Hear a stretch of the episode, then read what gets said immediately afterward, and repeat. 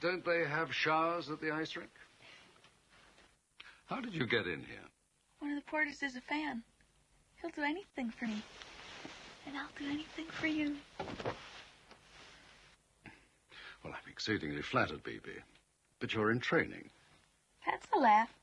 Everybody knows it builds up muscle tone. Well, not building up a little more muscle tone by putting on your clothes. Don't you like me? Why, I think you're wonderful, Bibi, but I don't think your Uncle Ari would approve. Him? He thinks I'm still a virgin. Yes, well, you get your clothes on. I'll buy you an ice cream.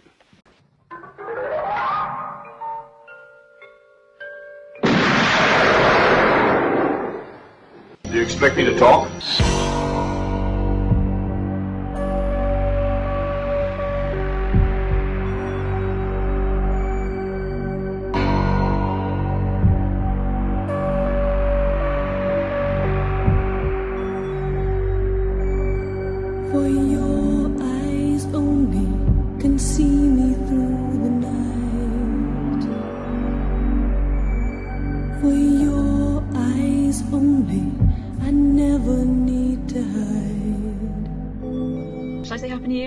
Year or? Because it'll sound a No, bit old. Oh, no, no, because if Chris puts this out in March, we'll look like Trump. we'll dibs, won't we? Chris might put it out next week, but he might not. No, so exactly. go on. I was thinking, better not say that. And wh- why, why didn't it say Happy New Year in the, the last three episodes? Hang on a minute. We recorded this in part. Which new year? Hello, everybody, and welcome to another exciting episode of Do You Expect Us to Talk? This is episode number 17. My name is Rebecca, and as always, joining me are fellow Bond fans Dave and Chris. Say hi. Hi. You sound cheery. Yes, uh, well, I suppose. It is pretty much like my favourite Roger Moore Bond film, so uh, yeah, I'm pretty cheery. What about Excellent. Dave? Dave's no, I'm absolutely cheery. fine. It's just, you know, we've just been chatting about other stuff before we came on. I think we've exhausted ourselves, listeners. So Yeah, good night. A real fag end of the conversation now where we're all like knackered and good. No, I'm absolutely fine. Glad to hear it. Or as you said, Chris, is your favourite Bond, no, favourite Roger Moore movie. This week we are talking about For Your Eyes Only, Darling, starring Roger Moore as Bond, Carole Bouquet, Topol, Lynn Holly Johnson, and Julian Glover. Written by Richard Maibaum and Michael G. Wilson, with a score by Bill Conti, directed by John Glen, making his directorial debut, and released in 1981. So, what do you reckon to the movie? Chris, you go first, buddy. Uh, I really like For Only. Um, it is a bit of an odd one because it is uh, transition for Roger Moore. It it always strikes me as like the perfect opportunity to reboot the character and recast him uh, from Roger Moore to retire with uh, which would have been a good time to do it, but they decided not to. I don't know whether it's because they just couldn't get anyone else, and Roger just went, I don't know, why not? I'll stay on. Um, and it it's a bit of a weird kind of mishmash, like a Roger kind of out of his comfort zone, doing something a bit more traditional. Like, um, I mean, it's a lot more fitting with um, your favorite Bond film, Dave, uh, on Her Majesty's. Really, it kind of has that similar tone and feel. Um, it's what maybe because it's the first time we've kind of had a bit more of a grittier Bond, uh, but. And plus, we see Blofeld die, but we'll get Aw. we'll get to that. But uh, yeah, I I just really enjoy. It. I like seeing that side of Roger. I, I like. I think it's his best performance as Bond. I do. I, I think that's got plenty of action. I like the story. Like how it's actually like an espionage film, rather than the typical like a guy wants to blow up the world. Um, you know, I I just really enjoy it. It has silly moments, sure. It's got Roger in, but you know, I think it's his best performance, and I think it's a really strong, good, honest you know spy film really uh, dave what do you think I think this is a, I think this is a Bond fans Bond film. I think Yeah, that, probably. um, uh, and that's not to say there aren't Bond fans who won't like it, and there aren't general members of the public who will, you know, wouldn't like it either. It, it's, um, but in general, I think it's. If you said, if someone said to you, "I've never seen a Bond film," you know, which ones would you recommend? This would be very low down my list, not because of its um, quality, but because it's probably possibly the least iconic Roger Moore film. When you think of set pieces and lines and so on from the Moore era, there aren't many in this film. Um, it's hands down the most boring film to research.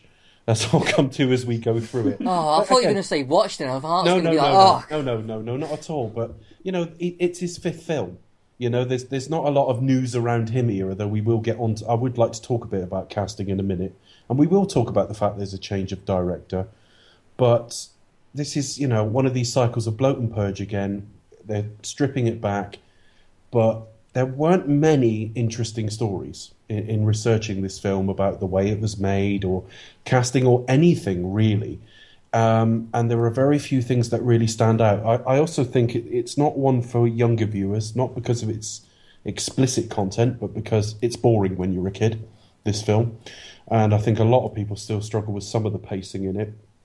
But, but what you're left with is a film that does evoke a few other Bond films in places.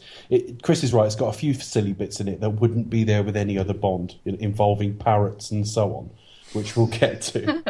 um, and they they half-heartedly try and put in a sight gag again with that guy looking at his drink, but it's so rushed. Um, but it's got a little bit of From Russia with Love to it because the ATAC is might as well be the Lektor, the main sort of MacGuffin for the film. It's got skiing. You've got Bond visiting Tracy's grave, which was intended to bring it usher in a new Bond. We'll come on to that. Um, and so what you what you yeah you've it's got, got a- plenty of sequences. Like it, it's got a Bond car chase. But okay, minus with ga- mi- minus the gadgets, but it's, it's still a car chase. Mm. yeah that, that's the It's action is actually very good. Bond on skis, Bond underwater. He gets shootouts. And it's Yeah, got you can't Bond doing there's the action in this Olympics. I'm surprised he didn't go at, have a go at curling during that. Yeah. I mean, he, he, did he does all, all the ski chases. He does yeah, all. I mean, it, it, but i in tone, it's a Cold War espionage thriller. Um, it is the KGB versus British intelligence trying to get hold of something that belongs to British intelligence. Uh, very, very good film. But if you said to, if somebody said to you, "Give me a Roger Moore Bond film," I don't know. It depends how into Bond they were whether you would hand them hand them this one. Becca, this wasn't um, necessarily one of your favourites. So, what do you think on this watch? Well, I wouldn't say that exactly. Okay. Um, no, I don't know. Um, Oh, you were turning the air blue earlier. well, Dave was trying to make me do that, but no. No, what it was, um, I think because when I was getting into Bond, obviously GoldenEye was coming out of 95, I was kind of quite young.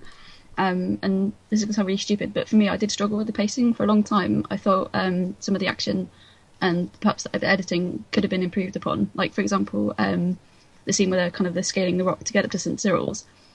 It was just really, really slow, and I was like, oh, I just really So struggled I with it love for that time. bit. Is that the rock climbing bit at Yeah, the that's end? Yes. But now, now I think that scene is excellent. It's Yeah. really, really tense. It's edited beautifully, and it's just no, it's th- there are other parts to it which are baggier. Um, but yeah, for a long time, I thought this was one of the most boring Bond films ever, and I was like, oh, I hate this one so much. But um, literally, upon you know multiple viewings, it's as I say, I agree with you, Dave. It's um, if someone said to me, you know, recommend me a Bond movie, I probably wouldn't give them this one. But now I definitely think it's back to the old style Cold War spy thrillers of um, of Russia of Love, and definitely it's certainly up there with the kind of more 60s set movies. Yeah. But for a long time, I really struggled with this one. I thought it was so dull. Um, but now I love it. I do think that when we say if someone said to me, uh, you know, like we say, would you hand it to somebody who wanted to see a Bond film? If they just watched From Russia with Love and said, "Give us another one like that," I might do. Oh yeah, definitely. Um, If they were and because like of Goldfinger because of the something that's so outlandish, pre-title, no. because of the pre-title and the tone and some of the things in the visual style, it would actually make quite a logical double bill with Majesties as well. I totally agree because I, I, I kind of did have not quite a Majesty's vibe, but I felt uh, in tone it felt more kin to that. And and of course this is directed by John Glen, who first started work on on Majesty's Secret Service. Am I correct? Am I correct? Yeah, he was he was uh, an edit. He was the editor on it, and he was also second unit. He filmed the bobsleigh sequence in Mm. it. So it makes sense that this would have well, as much ski action as it does, and it Mm. looks amazing. Yeah. Well, I guess before we get into the actual sort of film and talk through it sequentially, I guess let's talk a little bit about director and actor then. Um, I'll kick off first by just talking a little bit about Roger Moore. The pre Chris said in, in his sort of initial reaction to the film that this would have been a perfect time to bring in a new actor, just with the tone of how this film starts. Yeah. And what he's picking up on there is it was meant to be. They wrote this as a sort of a continuity piece that when you see Lewis Collins or Michael Billington or Timothy Dalton or whoever, it's the same character in much the same way as you had George Lazenby looking at stuff from Doctor No and from Russia with Love in his office and so on. Um, that sequence was designed because Roger Moore had had a three film deal, so he'd taken him up to Spy, he'd signed on to do Moonraker, and he intended Moonraker to be his last. There's not a lot of story around what you know contract negotiations and whether there were arguments. I, I, there's no juicy gossip here, and there's no he formally resigned. But they looked at other actors. They did look at Michael Billington again, who they looked at about five times. They cons- it says that it is said that they considered Lewis Collins. Well, I know he didn't um, screen test until next time round. Casting gets a little bit more ramped up next week. Um, but certainly they don't know if they're going to have him and at the last minute they do. Uh, well, not at the last minute, but certainly he did sign on in plenty of time for it. Uh, at the same time, we've got a first-time director, and, uh, and as Chris alludes to, he's been with the series now at this point for about twelve years, and he how he got the parts neither here nor there, but it was very much an internal promotion, and he was talking to in the special features to, on the on the Blu-ray. He talks about.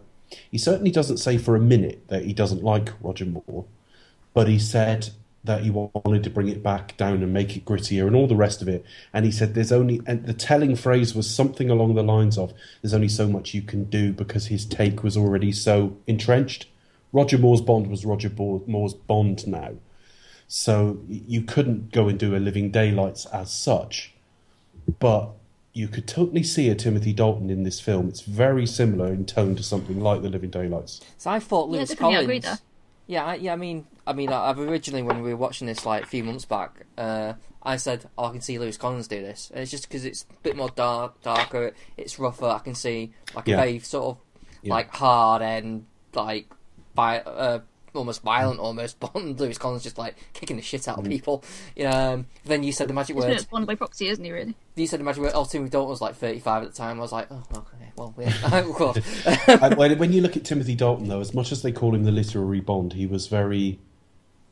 He had quite a. He, he was convincing as caring. You know, if you look at him with the way he treats Kara in The Living Daylights, there's quite a warmth there. And when you think how protective this Rogers Bond is towards Bibi Dahl, and we'll get back to that in a bit. Yeah, that's a big Um, difference. But that would suit Timothy Dalton can do that. I would imagine. I can believe that. Lewis Collins, I'm not so sure. But certainly, this is this is a harder edge Bond film as best Roger Moore can do it. But that's how we end up with a change of director. They did talk about Lewis Gilbert. They did talk about Guy Hamilton. But eventually, Cubby Broccoli did an internal promotion, and it does seem like he gave John Glen room to make it a bit harder edged. And of course, we've got Michael G. Wilson, current producer of the Bond series, on as a writer for the first time. So there's a little bit of fresh blood here this time. yeah. I think it does the series a world of good as well. I think. Definitely, it feels like like it it feels like a, a the film we've. I mean, even though after Moonraker was a success, and you know, Mm. it you know it, it felt you know it feels like well, where can we go? We can't go anywhere. So let's let's take it back to like So the, the only way is down, but not in a bad way. So you've got to kind of, uh, as you Yeah. kind of like bloat It- and kind of other it- so it you kind of felt- bring it it- back down to earth. it felt like a bit of a refreshment, and that's I think where it felt for me like oh here's uh, a chance for a new Bond to step in. Well, quite often the Uh, new Bond is a bit stripped back, isn't it? When Yeah. you think of Casino Royale, Living Daylights, Yeah, that was back to basics. even pretty Live and. Let Die to some degree after Diamonds. They do sort of, they do sort of start a little bit slower with a Mm. new Bond and then start ramping it up over time. Definitely, but I, the same thing. I, you know, I said before, I, I do like the the fact that Roger got an opportunity to do like a, a, a, a, a rougher end Bond. You know, he, he, it, it, it, it's a more mature performance. Uh, whether he enjoyed it or not, I don't know. But I don't think he did. But, but he, No, I get the impression he didn't either, really, because he was a bit of a pacifist. But here he's kind of more. But I, Well, there's one there's one sequence he didn't like that we'll get to later. Yeah. Certainly, he doesn't talk about this film very much. I mean, he, he did a commentary on it, and it was there was no notable. I hated this. I mean, that's just not his way. No, but the fact he doesn't talk about it much is also quite telling. The Spy Who Loved Me is his favourite. I don't blame him. But um, it, it's a strange pre-title, only in that you wouldn't know what you would. Um, at the first minute or so, you think this is quite somber. This is going to be quite a somber Bond film. Sort Yeah, it's- it's tonally. tone. Tonally, it's everywhere. Okay, but well- the rest, the rest of the pre-title is quite camp.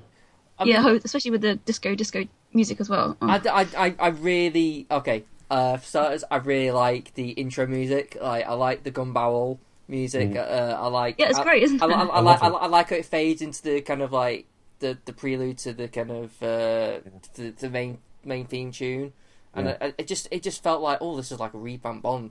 Yeah, Later on in the action kicks in, it does go in a bit more disco, a bit more like funky, you know. You know, I wacka, love the wacka, bit where wacka. yeah yeah. But I love, Yeah, but, but, but I, I do love the fade Yeah. wacka, wacka, wacka, wacka, wacka in Jazz the background. like, yeah, I love it. Uh, yeah, it's um, but I'm I can only assume because it opens up with him at Tracy's grave. Hmm. Um, now he was married to he married her in Portugal, was married to her for about two minutes. Her father's what Italian or something, and he managed to get her back and bury her in Britain, which you know that was quite cool. That's a I can- miracle. I can only assume that it must be the anniversary of her death. Because the vicar comes running out and says, "There's a call from you. You know, they're sending you a helicopter." Yeah, And so I'm it must be thinking, he knows normally, that he knows right? there. Normally, when they're trying to find Bond, he's shagging somewhere. right? This but, they- time, he's but, not. but then they've gone call the vicar. What day is it? Quick, give the vicar a ring. Yeah, so it must be the anniversary because he's like, Yeah. that- he's like There's only well, to be fair, he's probably got a That's the phone. He's probably got a phone call because like because like uh, there's like any minute now, it's going to be a helicopter like landing on your parish. So Yeah, that- that phone get that guy. But He's like standing on How do they grave. know to go there though? Anyway, Yeah. It's a it must Bond. be It, it's a it Bond be. film. But anyway, I, I really, I, you know what? Watching this, I know everyone kind of slates this one as like e- even fans of the film say this is like the worst part of it is the title sequence. I don't know. I really do like this title sequence. I think it's you know okay. I think if you take away the fact that it's Blofeld, it actually works really well. I've, I I, kind of like how you get a little flashback to Tracy, a little acknowledgement, and then we have the, the the vicar or the priest, whatever, like run in, tell him he's got a helicopter, and he sets in the helicopter, just like a little crossing of the arms. You think, hang on, is he part of it, or is this kind of like a power? Is it like a foretelling of something? You know? God have mercy on your soul. Yeah, but it could be. It could just be like he's going up in a helicopter, so he's just giving them a blessing, saying, "Oh, I hope you have a safe flight." But it just means like, oh, that looks a bit. It looks a bit dodgy, I- doesn't it? For Yeah, I I love that. I love that kind of aspect, and I think it's a really good action set piece as well. I, you know, I mean, take away the silliness of the whole guy in a ball cap. there's, a, there's a few things about it I struggle with. Uh, the first thing is Robert Rietti voices him, and earlier on we put the trailer on our Facebook and Twitter pages, and there's a different voice. They've, that's obviously a redub, and the original voice is better. It's really quite a cartoonish take on the on the on the voice. I'm not that keen on that. I'm I'm gonna have to look at that because I don't, I don't I wasn't aware. I've Oh, it's it. it's quite brief, but you do get a snippet of dialogue, and it's clearly a different voice. Hope you have a Um, um, nice It- flight. it- yeah, it, it's Have a nice kind of it's a little bit less, you know, vampiric. um, and the other thing is the sequences in the the the area that's filmed is now the O2, the Millennium Dome for for those of uh, to not date this thing because obviously the naming rights are the O2 now, but obviously the Millennium Dome. Uh, that's where it is, and it, and it's a real derelict area. You've got Blofeld on a roof for no reason, it appears, and it's just all very strange. Um, now, the stunt work and back projections a bit obvious as well. Um, I don't expect Roger Moore to hang on the outside of a plane. I mean, he's in his fifties by now, but they're so intent on getting close-ups of the face That's why that there's the so many back so much projection looks projections. awful. I don't think the dialogue between him and Blythe Blofeld's particularly good. And so I'm just not that fond of this sequence. I, I love the way it starts. The idea of him at the grave and just a pause, a quiet moment, and it also signals to audiences. It's not like that last one that was a bit batshit. um, but I'm not a big fan. fella. I'm not a big fan. I, Oh, okay. I'd be quite worried as we got to the credits at this point. Okay, yeah, like let's just let's just, let's just say like nothing's changed about this title sequence. The only thing that's changed is the fact that that's not Blofeld. That's like just some Well, it kind of is, random. that's just name? some random guy wanting to kill Bond, right? Would you feel better towards it? Possibly. Uh, my gut feeling would be no because I don't like the sequence, but I, I'm immediately pulled up with yes because I think some of what I don't like about it is it's Eon Productions thumbing their nose at Kevin McClory. Yeah, because they can't use Blow. It's them going fuck you. We don't need Blofeld, and I don't care how iconic he is. We can kill him off really easy. Um, it's so obviously Blofeld. He's just been at Tracy's grave and everything else, and, and Eon now say it's it's Blofeld, but at the Yeah, time they they, could, now, they they? couldn't officially say it, and so it's just like I do get annoyed when audiences get caught up in petty little you know, scraps like that. You know, so the whole scene is like they want to tell Kevin McClory, "Fuck you." Well, call him up and say "fuck you." Don't waste my time as a viewer. I don't know. I mean, I, I, I see, So yeah, I see it. I see it back then as more of like a clean slate. It's like because Blofeld's always like, uh, an, like a, a, like something that's that wasn't tied up, and now they can't tie it up because due to contractual, you know, agreements now. I feel the same way if we So- see so- so now- so now- so now they can this is their way to like, well, well, we can't have Blofeld anymore. Yeah. So you know, you know how how you know how how long is this going to be? Right. Well, let's just kill him off anonymously and like and and and do it so the au- audiences know, and then we can just move on from it. You know, that's how I see it as well. Than, I mean, it is kind of like a fuck you to McClory as well, but Mm. I, I think it's more of a way of like, okay, well, let's just t- let's just tie this up. You know, let's just like, Mm. you know, we can't have Blofeld in it properly, so let's just like tie it up now. Give give the fans, you know, that acknowledgement in our series, and then just move on. Yeah, ah, that's what I Give us a say. bit of closure. Becky, Yeah. what did you make of it? As someone, you know, because we keep talking about this as like, you know, the sort of the, the straight, serious Roger Moore film, and th- th- as I say, I, I think this sequence is fucking ridiculous. to be I mean, I mean, honest. to be fair, when he starts offering him like a stainless steel delicatessen, that's that's like We can do a deal. it does, it, and doesn't he know what guys like? I mean, I, I don't know. I mean, how, how much can you get for the stainless steel delic- delicatessen? I mean, it might be worth a lot of money. You know, you can When- sell it. When is Bond going to use it? He's never there. You know, when he goes out to restaurants and he's always at gambling clubs. He he's could sell it. at home. He could sell it. It's worth a lot of money. You know. He's got a coffee machine. Is that all it does? oh Christ. Um no, I do I one thing that really puts me off about this sequence is the score. Um I found out I didn't know this film fans everywhere will slap me in the face for it, but I didn't realise that Bill Conti did the music for Rocky as well, some of the Rocky movies. And I was thinking, oh okay. There's a And- section where you can hear it a bit later. Yeah, quite similar. Mm. And I was quite surprised. So literally probably about two thirds of the way through Was, was they- it a bit when Roger Moore was like running up the steps and like on, on uh, Philadelphia? It's not that far from where Ferrara dies. There's a little Yeah, it's bit quite sort of under, there's a little bit under the music that's like some of the more triumphant stuff in Rocky. Yeah, they're quite similar. Yeah, but broadly speaking, it's a very different score. It, I mean, it is. Oh yeah, no, definitely. Yeah, But yeah, obviously, you know, so both films are, are very different, so the score has to be different to reflect the tone and characters and one thing and another. Um, but yeah, it gets to the point where like the the well, like, the action on the screen doesn't match the tone that the music is trying to portray for me. Anyway, that sounds really stupid, but that's just my opinion anyway. Um, so kind of when you know he's, he's trying to kind of fly around in the um in the helicopter, and you hear this dee dee dee dee dee dee, it's like what the hell is that? It's oh, really annoys me. But otherwise, I it's um it perfectly showcases John Glen's ability to kind of balance the kind of more serious tone, also um a lot of action. But overall, apart from the music, I'm quite happy with this title sequence. To be honest, it's just the stupid music that annoys me. pre-title. We've got to get to the. But yeah, the title pre-title even. Yeah, definitely. Yeah. Yeah. Yeah. Okay, so moving on. I, I, know, Title I. I have fun with it anyway. You know, it's like I, I realise it's a bit naff. You know, for To be honest, it's not. It's not something I hate. There's there's far worse title sequences, uh, pre-titles than this. It, it's okay. It's- but it's a good laugh.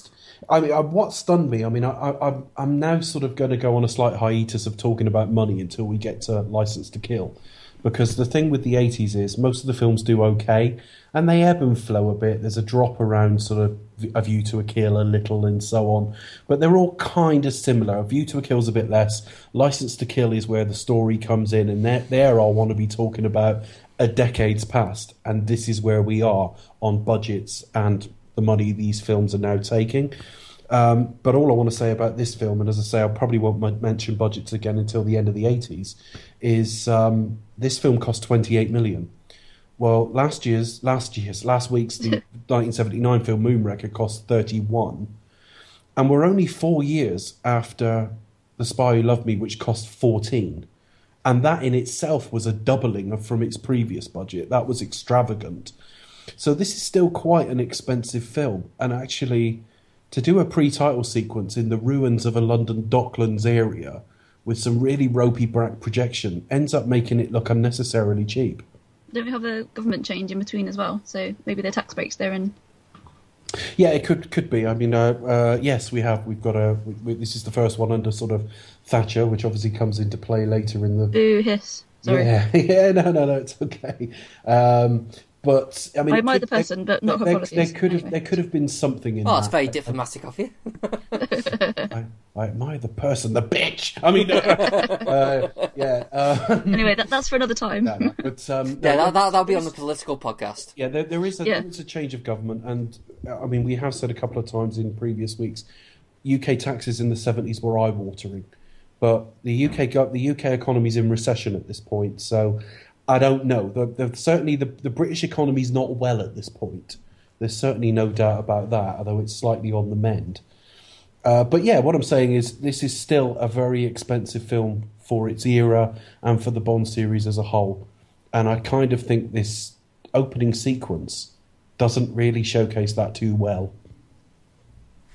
No, it looks a bit kind of cheap enough, especially with the, as you say, the ra- rear projection there as well. There's quite a few instances of it dotted away through the film, and it's like it's completely unnecessary and it cheapens it. So Yeah, I, I don't really notice it. Maybe it's just because I know how old the film is, so effects like that don't really affect me. yeah, I mean, much. you never watch you never watch a Hitchcock film where they're in a car and they're clearly not in a real car Yeah. driving and go, well, that's just ruined it. I'm yeah, switching yeah. it off." It's, No. Yeah, you do give it a pass, but obviously we're we're yeah. sort of putting the and, film. and into there's a lot of micro- stunt work outside the helicopter. You know, it's helicopter. And the I stunt think, work's really good. yeah, when, when that's that what kind of draws me out because that's when that's where it matters to me. So it's like, okay, well that's fine. You know, it's not like it's not like they've like got projection outside the helicopter. It's just got some guy in the studio hanging on a fake helicopter going, whoa, whoa, whoa. You know what I mean? Like What, that. what, what, worry, what worries me about this is what's just crept into my mind is how long we've just been talking about what's quite a short pre-title sequence. Yeah, it's what's going to happen when we get to the world is not enough?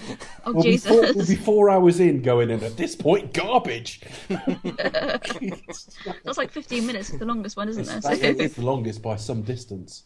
Jesus. Um, okay, so let's move on to the title sequence. So yeah, first one to feature the uh, but lead singer. Spectre's the longest one, isn't it? Spectre. Oh, is it long? Really? No, I kind of think World's Not Enough is the longest. It World's- was. It was. But World's Spec- not enough. About seventeen minutes. Yeah, Yeah. that's the but longest. then It's a long one. And Spectre took uh, taken over that, or unless I'm mistaken. Spectre's not that long. Okay, I my, my don't think it has. Okay, move on. So Sheena Easton is in the titles for A Few Hours Only. She appears in the title sequence. What do you reckon to that? Do you love it? Do you loathe it? Indifferent? I what do you make of it? it was very early in quite a young singer's career to do that. I mean, firstly, I'm not that fond of it as an idea, but she didn't. I mean, she had some longevity in that five or six years later, she was in Miami Vice and she did a song, you know, and a, actually Prince wrote an album for her.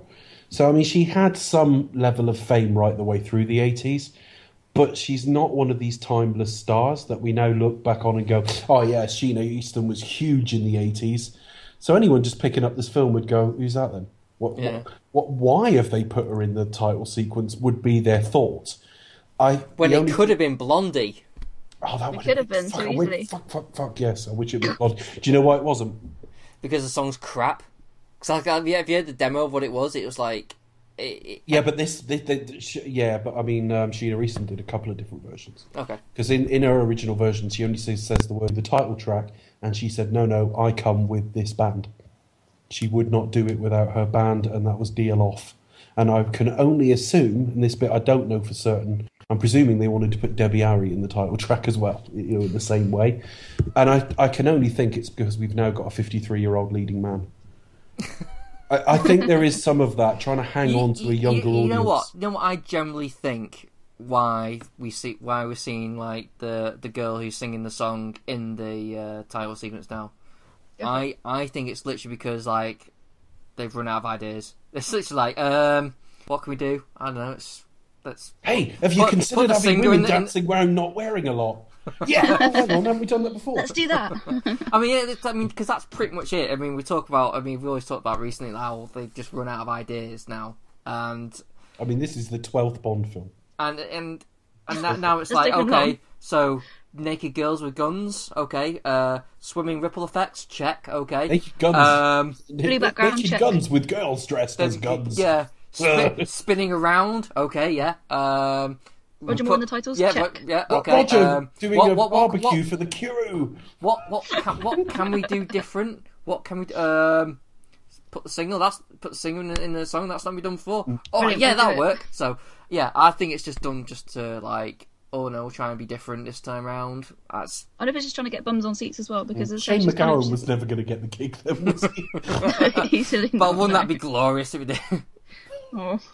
alternate titles? I don't know. I mean, it could be that. Um, I, if listeners, if you do know, email us. We'll give you the details at the end. Because I, am genuinely interested. I'm sure there's a story there we don't know. Chris's gut feeling is that it's just a new gimmick. My gut feeling is 53 year old man trying to stay relevant.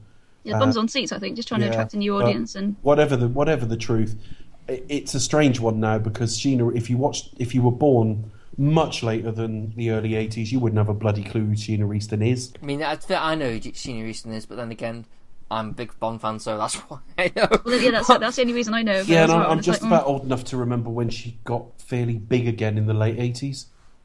Showing Around the time, Dave. as I say, she was on Miami Vice for a bit, which I didn't actually watch, but I knew she was on it. And um, she, as I say, she did that song with Prince, and I, I, as I say, I think he wrote her an album as well. And um, she was reasonably big for a while again, but as I say, she's not really had that much enduring success over the over over a number of decades that would justify this. I mean, it would look odd, but if if it was Shirley Bassey and Diamonds, well, everybody knows who Shirley Bassey is. I don't care what age you are. you know what I mean? So Yeah. yeah, it's a, it's a bit of an odd one, and it does date the film a little bit, but. The song's the song's all right. The song's better than what we had last week, and it's better Yeah. than what we're going to get next week. I, I like For Your Eyes Only. I know some Mm. people don't like it, but you know, I, I, I, I like it. I like it as a as a theme for this one. What do you think, Becca? Are you uh, a fan or are you kind of there? I am no, I like it as well. It's like another gentle kind of ballad. Um, it tells you a lot about the story as well. And yeah, it's one of my favourites actually. I do like it quite a lot. Okay, so uh, moving on. Where, where are we now? Um, so yeah, coming out of that, we see the St George's, a British spy ship um, off the coast of Albania, I think. uh, wherever it is. Yeah, I thought it was off. I thought it was off the Gre- off Greece, but anyway, it doesn't matter. It's it's it probably Somewhere in the is- Ionian Sea. It's in Yeah. the water. Somewhere. Actually, actually, you're right. Yeah, I'm thinking of where the Havelocks were later. Sorry, go on. yeah, so um, yeah, we get a few couple of snippets, don't we, before we get into the film proper? Because we're showed about the um, the ATAC. Um, what does that stand for? Do you guys know? I don't know, but it looks like they've sort of bastardised the Tomy Activity Centre or something. It does look very dated, Looks like for a, it's 1981. like, this is looks like a child's toy. Well, A lot of the technology is quite it- it- dated. It, looks basically like a typewriter, basically. Yeah, Like a but it's a typewriter made from you know. It was like my first typewriter. Tomy, my first typewriter. yeah, exactly. I'd wonder because like when, when one of the offers is they obviously got a handover where one of them is is um, handcuffed to, to a railing or something to make sure they don't run away with the government secrets. And they start um, inputting information because there's, this is going to sound really dumb, but because there's no like screen or anything, I, I'd worry about the information getting through. I'd be like, well, I can't see anything. How do I know? it's just oh, so simple. Yeah, Um, when it gets through to the other end, you know, someone's just mentioned their wives in the background, and he's accidentally typed in Marie. Yeah, how do you- like how do you know? you can't check it. You just I mean, Um, like, but essentially, this is just kind of like a MacGuffin for the film, really. So it's, It is I don't, much. I don't think they really put much, too much thought to it. Yeah, something that looks kind of valuable that governments might want. Yeah, okay, that'll do. That's pretty like- much. yeah, Yeah. but it, it's not as it's not as indistinct as like the Rabbit's Foot, Missions Impossible Three or something. It, it's more like, um, as I say, it's very like the Lektor. You, we are sold that like we don't want this falling into rival yeah, hands. yeah, into the wrong hands. Um, Yeah. I mean, it's so it, we're, where it's explained to us in the We don't want it falling into the hands of the people who we the joined- commies. Yeah, who we It's joined funny. forces with like two films ago. yeah. hey, I tell you what, his furniture still hasn't arrived, has it? no, it hasn't. but you know, he said there's no problem with the ladies though at all. It's, Yeah, none, none of that. Like they have in a little office off his office or next door. No, he has them in there with him. that's what I like about. What I would, what I would have loved is if she'd just been under the desk, not at another desk. head It's out. just- but nothing made of it. Nothing made of it at all. She just got out from under there to do whatever she needed. That's what I love about Joe McGogo. Just like he, he just always seems to be like sedu- like sort of romancing a, a young lady somewhere. It's just like Well, yeah, because when you get to the Living Daylights, that's meant to be Gogol, but I don't think the actor was in good enough health, so they did a bit mm. of a rewrite, and it's Pushkin, and of course he's meeting a woman, isn't he? Hmm. Of course, yes. Yeah. So I think yeah, the the, mm. the thinking is he's a womanizer, and um, I mean yeah, you'd have to be quite talented in an office that big. I mean, he's got nothing else in there. Got a It's all gigantic really room. sparse. Yeah, Must he freezing cold. yeah. Uh, uh, yeah, that doesn't help. we we know that doesn't help. quite chilly. And also, your your ratio of penis to square inch of room ends up making you look quite small. I reckon. There's a big leather chair to compensate, maybe. Mm. Um, I've, o- I- I've overthought this, haven't I? So anyway. okay, onwards to Greece. Um, Yeah, hang on a minute. We, we haven't explained what's happened here. We just said the ATAC, and then we've gone on to you. You you insisted on talking about Gogol's penis, right? and now You started it, Dave. You started I don't know. I can't remember. That. So who knows? We'll no, anyway, there's um, yeah, this Um, kind of collection of scenes before you get into yeah, the film. It sets up the ATAC, The boat and is sunk, isn't it? yeah, it kind of runs into a mine somehow, and it explodes. Um, what really worried me during the scene is I was saying that I can't remember who it is, but there's an officer who goes in and relieves the chap using the ATAC, and they hang- get handcuffed to it.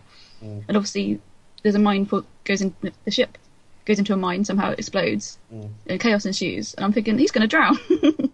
Yeah, you were also thinking like if you're trying to get like the ATAC, I'm not sure explosives are the best way to sort of. no, if you're trying to Safeguard it? No. okay. Luckily, it stays one piece, and obviously they go down later in the film and manage to retrieve it. But spoiler alert. But it's just like what? Yeah, it's not the most efficient way of doing it, I guess, is it? So, Yeah. but is it is it on purpose, or does this mine Well, we find out yeah. about the mine later on. So, exactly? as it's deliberately a mine and mines are explosive, it is a deliberate explosion. Obviously, yeah. Yeah. Um, Well, well, well done, Sherlock. well, Becca just asked the question: Was it deliberate? I mean, like I meant that they- rhetorically. They, they meant to throw like a butter knife at the boat and accidentally threw a mine. A seagull swooped and oh, never mind. Yeah. Yeah, it was a rhetorical question. Never mind. Um, so yeah, this is introduces to the ATAC. Um, ship explodes. The MOD come in and go, oh no, and a little bit with Gogol as well. Yeah, they- they Um, call Gogol, who- who's so shocked he loses his, his erection immediately, and, and then and then we go to not Bernard Lee, and frankly, No. I'm tempted to just end the call here because what's the point of a series without Bernard Lee? No, they just say like, we'll get to it in a minute. But it's like M's on leave, and you think, oh, so sad. Uh, Yeah, but they can't say they can't say the actor is in a hospice with stomach cancer, can they? No, they can't say, oh, this is what happened. They just say he's on leave, and that's it. Bernard Lee actually was alive when this started filming. This started filming in September 80. Bernard Lee was taken very ill over the Christmas period, died in the January. He was intended to come back as M. They hadn't got to filming his scenes when he got ill. It was as simple as that. So at the point where, you know, action was yelled for the first time on this film, Bernard Lee was still to have played M. Hence the no attempt, because it's all very raw, there's no attempt to replace him at all. No, it's just Yeah. like the minister, minister and chief of staff, really, isn't it? There's no Yeah. new M anybody should in at the moment. So And the chief of staff reminds me of Edward Fox's M in Never Say Never Again, ridiculously overacting with. Oh, do, do stuff. But, but it, well, it is kind of like well, there's a bit like later on where they like both him and the chief of staff are kind of like uh, kind of grunting as kind of answers. He goes, "Okay." it's just kind of it's kind of comes off funny. But I mean, before that, we we we, we get uh, the Moneypenny scene, which uh, instantly now I'm thinking, okay, Moneypenny's literally my grandmum. like, like she's li- literally. well, not, well, Really? not literally. Well, not literally. But, at but you. but she's basically like, oh come on now. And I mean, I mean, Roger Moore and uh, Lois And his Maxwell. first line is "a feast for my eyes," and you just think, you think he's taking the piss now, don't you? I mean, I mean, to, to be fair to them, they do. They, they kind of dropped the more flirty, seductive. Thank God. It's- uh, but it's it's like old friends. it is. isn't it? It is. It, it, it is. They are basically playing it like although they're all friends now. I mean, it would it would kind of be weird if they suddenly like Moneypenny's now nineteen or something. You get Roger Moore go, "Ooh, hello, Moneypenny," but um, even though, even though that kind of happens in series generally, but um, but yeah, no, it's it's it, you know there is there's kind of like a ni- uh, a nice touch where uh, uh, Bond's got like a, a flower in his hand, and he and she and she goes, "Oh for me, oh for me, James." He's like, "Well, seeing Yeah, M's away," Yeah. I kind I kind of maybe chuckle, but um, yeah, I just thought I mentioned the uh, fact that. Oh, the cat's away. yes, Yeah, the other thing is, with everything Roger Moore wears and everything else, you do not believe for a second he ever wears a hat. I just get the impression he, he walks in with it. If this was real world, he'd just carry that hat just to do that trick. I can see Sean doing it, but not Roger. I'm sorry. Well, yeah, I but thi- Sean wore hats sometimes. I think it's there just as a homage. Like I think of like a bit of a tradition thing. Like you know, all the football hat on the on the thing. I wonder if Daniel Craig's going to do it at some point. Has he done it? I can see Craig wearing a flat cap. I don't know if he's he's done it as Bond, but I'm Yeah, sure. yeah, but Probably somewhere along the line. Half a mile, orders. Dear, oh dear. I think because a lot of they managed to revive a lot of the old beats in Spectre, didn't they? So I think one of the things that fans are calling out for is for him to kind of go into Moneypenny's office or whatever and just fling his hat on the on the stand and be like, oh, you know, Oh, oh God, I wonder what you're going to say then. Fling, fling what? Fling her over the table? um, yeah, it's um, but yeah. So basically, the, the, the- it's a strange mission. They send off Bond to find the ATAC, basically, doesn't he, or safeguard it? Yeah, it's- But he's- they've already- on the trail of But um, they've already engaged the Havelocks, who are marine marine marine geologists, archeolo- marine archaeologists. archaeologists, to find it. So it's a bit strange. It's a strange thing to send a double O to do. Well, wasn't the um, wasn't the fact that Havelock's got assassinated because wasn't they didn't they sort of like leak the information about something happening with I don't know maybe I'm It's something to do with his father, wasn't it? He was he was involved Yeah. in, in the development of it and things like that. Yeah. The- Um, the other thing that was really, really odd about the scene where the Havelocks are killed, Melina goes to like visit them. Melina being their daughter, half Greek, half British, basically. Uh, and she goes to visit them with presents and everything else. So it's an anniversary, birthday, whatever. And, And she's been away for a long time, yeah, hasn't and she? basically, uh, a guy flies over it in a in a plane, shoots them dead. Obviously, Melina gets out of the way. He flies past in one swift move, and then she gives a detailed description of him to British intelligence. well no no she, she flew is in with him impressive. She, she was in the plane with him the whole time. yeah he, yeah, he, yeah yeah yeah yeah yeah she the reason she got there she arrived by him by his plane and he You swung know, by I've and shot never him picked that up. yeah, yeah. I've never picked that up. It's probably in shot, but I just never picked it up. I just, yeah, I never picked up that. I mean. I mean, what what would you think is like when you get picked up by uh, a guy on a plane? Like, what's that machine gun for? And then what, on the end of it, you go, oh, nothing. Uh, it's but a yeah, cigarette- but- yeah, it's, a, but- it's a novelty cigarette lighter. No, that's what things. Bond sent to retrieve the ATAC, and also he sent on the trail of Hector Gonzalez, who's also he turned out to be the assassin and also the, the pilot in um in the craft that delivers Melina. Um, right, which is the bit I've missed on countless viewings. you, you don't know him because he's not a familiar face, I don't think. Um, but yeah, we get introduced to Max the Parrot as well. he plays a Yeah. pivotal role a few, several times. yeah. Jesus, we'll discuss him later on. Yeah. Um, Give us a kiss. give us a kiss. Give Not you now, a nut. Chris. We're recording. Really, Mr. Bond. yes, really. Not now. We're recording. uh, so anyway, so yeah, Minister and Chief of Staff. Mm. Piss poorly acted. They just like the way it goes. And "Mm, again, mm," it's another one where Roger Moore. What do you know about ATAC? Fucking I know everything. yeah. He doesn't mention the words Tomy Activity Centre, so I'm not quite sure how, how clued in he is. But again, it's this era where everything, just knows everything. No, well, Bond's meant, he's meant to be like the, he is the flipping expert, isn't he? Pretty much. I mean, to be fair, th- th- I, I don't believe in this film. Uh, he's actually celebrity in this one. No, no, it's not. You do you do gather he's like a spy or an agent or whatever you want to call it. The, the one thing where I, I just thought I'd love to see he doesn't know everything is a bit later on in the film where they do do the car chase in the 2CV, where he leans out of it and says "por favor" because he wants some help. yeah. I would have loved if he'd got up and just said a load of Japanese. Because he did Oriental languages at Cambridge, and that's all he knows. But then it's Tomorrow Never Dies, You can't read the keyboard. well, it was a long shot, Space, can he? but one of you "Oh, might be Japanese. my God, help me with car. but yes, so he goes. you I, I, I, sh- I shall just speak English, but slower and louder. yeah. So, it, but again, it sets up a pretty decent espionage thriller because he's he's sent out, he's set on the trail of a hitman, but that hitman is just a hitman. It's it, he needs to meet meet the man who leads him to the man, basically. Just a link in the chain, really, isn't it? Yeah. So he takes his Lotus. Another Lotus Turbo Esprit. I looked it up. He has two in this movie. This white one, which gets destroyed, and then a second one, a bronze one later on in the film. That's all I know about the cars. But Becca, I was going to like you know tease, oh well, sorry about that. I just, you know, ruined it now. With Sorry. Bernard Lee dying as well, I don't even know if I want to go on. so where is where is it they have to go to see Christatos? Where is that? Uh, I don't know. I, I know it had a. Do you know, I've. I, the one thing I will say about this film, apart from missing who dropped off Melina, I think I do lose track of locations a bit. I'm aware when they move to a new one, but aren't I, very many I in f- there, I forget when we're in The Spain. thing is that they throw sort loads in. I mean, that, Yeah. that that's the thing about this film. It does like. You, and you with the move- exception of the snow, they all look kind of similar. plot wise, it's quite a busy movie as well. A lot happens, but I mean, we've got like um, we've got Madrid, um, we have Cortina, we've got um, Greece, various parts Yeah. of Greece as well. So Yeah, location, think- it's not very location heavy, but there's a lot that goes on. It's one of those films where, for example, if Mm. you know, say when we do the commentaries, um, we'd have to pay attention because there's a lot going on. Yeah. Um, Well, well, if you're like me anyway, then you know, yeah, follow, no, no. I, film. I don't think we're planning to commentate on this one particularly. No, but for example, it's But, one that yeah, it is one of those you would have to you have to follow. It is. That's kind quite of taking heavy. care to write down. And again, it's, it's difficult if you're a younger viewer, and it's not an intelligence thing. It might be an attention span thing. I don't know, but for Your Eyes Only was a really boring Bond film when I was younger.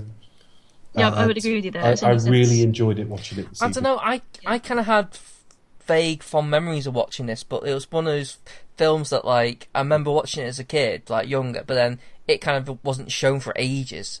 Mm. Like it went for like there was a solid gap where it was never ever shown. It was like the one Bond film that wasn't actually seen to get shown on TV. So it was like, what, what, I want to actually rewatch that, you know, to kind of refresh it. So that's probably where my fondness comes from because when I watched it when I was a bit older as well, I kind of really liked it. So It's maybe quite violent as well, so maybe they would have it like after the watershed or after a certain time. I don't know. could be, In but terms of like, Though I do remember it being on like during a during a day around Christmas. So, fair enough. but, but yeah, Jolly Christmas film. yeah, yeah. But uh, yeah, Well, there's snow. What else do you want? This is it. So yeah, so they go off to um, wherever it is Christatos is, but there's a pool, and Caroline Cossey is in this scene, the transsexual. We answered the, the I question still didn't about. spot her. I don't No, know still who she not. I still, I still can't- not sure where she is in the scene, but she is an extra, so you're not really supposed to. But Yeah. that little bit of trivia, I think, refers to this scene. But they're trying to sort of find Christatos to see if they can figure out. Well, they wanted to basically get the information directly from him, but whilst Bond is there, firstly a noise is made behind him, which makes it makes it that he's spotted. But as Christatos is about to have him killed, you, s- you've just seen him get paid, which is fortuitous timing. It's not Christatos at this point, though, is it? Because it's um. Uh, sorry, I'd say Locke's Locke. thereafter. What's he called? it's Locke, isn't it? Locke, Emile Leopold Locke. No, no, but by- who's Locke paying? The one who shot appearance. What's he called? What's Oh, um, Hector Gonzalez. Yeah. Gonzalez. Sorry, not Christos. Um, but just as he's right. being paid by Locke in cash at that very moment, which is handy. Uh, he, he, Bond- he seems to be like well, like he's, he seems to have a lot of amount of people working for him as for a hitman. It's like it's an important job having bikini ladies around you. They- they- but it's, are it's, like, perfect it's, it's like he's got his own like guards. It's like hang on, what? the- I, well, I- it does. Yeah, the whole area is protected by guards. it's like why, why why is he so like? It's, it's, it's like Very uh, wealthy. like like license, license to kill or be killed. Take him away. Yes, like- and then it's like then uh, he goes. Gonzalez goes to dive into the pool, and he's shot by an arrow just as he sort of lands in the water. Mm. Melina. And, And the uh, distraction allows Bond to do some sort of judo chopping, sort of uh, Austin Powers level fi- fist fighting. It is pretty much judo chop. I isn't it? know, and then he runs away and spot, and he runs straight into Melina, who actually fired the crossbow shot. So she's quite well informed. She's managed to work out who this guy is, and she's got there and killed him. Which I like the- how she's she's got the one like very often in Bond movies. It's Bond who has a personal vendetta, and obviously this time around Melina does, so that gives her a bit of agency. Whereas Bond's just acting Well, as what- an agent what- what do we um, think- to recover sorry. the ATAC. So go. What, what what do we think of her as a Bond film? Just like now, now we're actually on on the subject of a Bond girl. Like, what do we think of this Bond girl? Do you think she does a good job? Do you think she's a good character? What do you think? Go on, Dave. I've got kind of mixed feelings about her. Again, I think when I- when I was younger, th- there wasn't a lot of warmth to her. So I don't think as a as a as a boy, I'm not even talking as like an, an adolescent or a male particularly. Um, I don't think I was particularly drawn to her. She got very piercing eyes and. She's not a fantastic actor either, and she is way too young. I mean, during the filming of this, she'd have been about 23. Roger Moore's now 53. Um, so there is that. But if you're going to cast someone that, that young, she does have kind of a timeless quality to her. She doesn't exactly look 23. Um, and she has an interesting story, an interesting reason. She's quite resourceful. I mean, I, I, I think she's probably better than the last couple. Yeah, I, I, I, I agree with that. I think the reason why, I mean, I agree she's not necessarily like a great actress, but there is like a, a. She gets the job done. I think yeah, she well, I think so. It kind of suits the character because she is quite a vengeful, driven. Like I got one thing in mind. I just want fucking revenge. I, that's that's what I want. So Although she's there is very one, there is one bit in she's the very car chase where she laughs though. yeah. If you notice that, Yeah, she, yeah, she does smile She eventually, does doesn't actually she? laugh in that scene. I don't know if that was an outtake and they just left it or what. But um, And he goes, I do love a ride in the country, and she's like, thinking about it, I mean, I leave Octopussy out of this because it's the film I'm least familiar with in the Moore era, and I don't want to be unfair to it before I look at that film again. But actually, not from the strongest bunch, I have to admit. She's probably the best of the Moore era so far. well, yeah, she's got the brains, and she's got the beauty as well. I mean, she's not You could say unattractive, brawn. so no, I wasn't going to say that. No, Yeah, she's a hunky beefcake. Well, she's very No, I mean, like she's, she's pretty and she's intelligent. she's well, very so she's passionate, isn't it? So she's very much like, oh, I just want you know, I want to kill. I mean, She's like. I mean, I the thing that doesn't really play well, and it's more in the story rather than like actually Roger Moore's performance, because I think Roger Moore's performance like treats a bit more as a not so not so as, as a, a father figure, but it's just someone who's just generally like concerned for her well being and just wants to make sure that she's okay. You know, rather than like trying to romance her. So when the script kind of goes for the romance, I'm just not convinced. You know, at, at the end when he's like, "For your eyes only, darling," that really does that falls down for me. I'm like, it's mm, it's yeah, it's Yeah. it's, she's not it- really the trophy in this. I mean, it, to me, it reminds me a bit more of um, Camille and Quantum Solace. It's that kind of like two, pe- two people kind of like who kind of Yeah, on know, who, who know about revenge. She's after revenge. But you Bond, need to put Bond knows about in at the end. Yeah. Bond knows Yeah. about revenge. oh yeah, There's only Yeah. one point where I feel they've got any. I had two thoughts watching this film when it came to chemistry and, and the women in it. Um, the only time I thought they had any real chemistry was actually when they were tied together and about to be dragged into the water. Yeah. And he looks at her a bit reassuringly and he says, We're not dead yet. yeah. That that is actually Yeah. my Just that scene. moment, the That- sort of barrier between them disappears, the invisible barrier, obviously. Yeah, and they definitely. And, and they actually look like they've got some chemistry. But the that, other yeah. that I occurred say me, that is my favourite part of Roger Moore's performance in that film. It's just that it's that reassurance of like we're not dead yet. I just love that kind of. But there's no like we're not dead yet. No, no, it's it, it, is it's that it's just a very played so oh, subtle, well. It's a subtle, very subtle way. quiet, confident. Don't give up hope. The woman in the entire Bond run that Roger Moore, less so less than James Bond, if you like, ha- seemed to have some chemistry with, was Pierce Brosnan's wife, Countess oh, Liesel. Oh, Countess They- Liesel, one of the- fantastic chemistry between the two of them. I thought. Yeah, It's, it's just a bit too it's quite brief, but she does Yeah. she does make it count though for a time. Yeah, the selfish bitch got herself killed. Oh, Yeah, you know she's so- slipping. So is your accent. yeah. I just Pierce Brosnan must have been furious. I bet on the set. Of. I bet on the set Well, no, of Tomorrow it's- Never Dies, he was banging all four of Roger Moore's wives, just as revenge. Well, to be fair, it's how he got the gig in the first place because that's where like she she introduced um, them to Pierce and they kind of liked Pierce. So right. Yeah. so that's Yeah, kind of set the seed for it. on- I suppose that when I say about there's not much interesting research about this film, it- there's not really. I mean, apart from that little dropped sort of thing about John Glen almost hinting Roger Moore wasn't his Bond, and he certainly didn't slate him.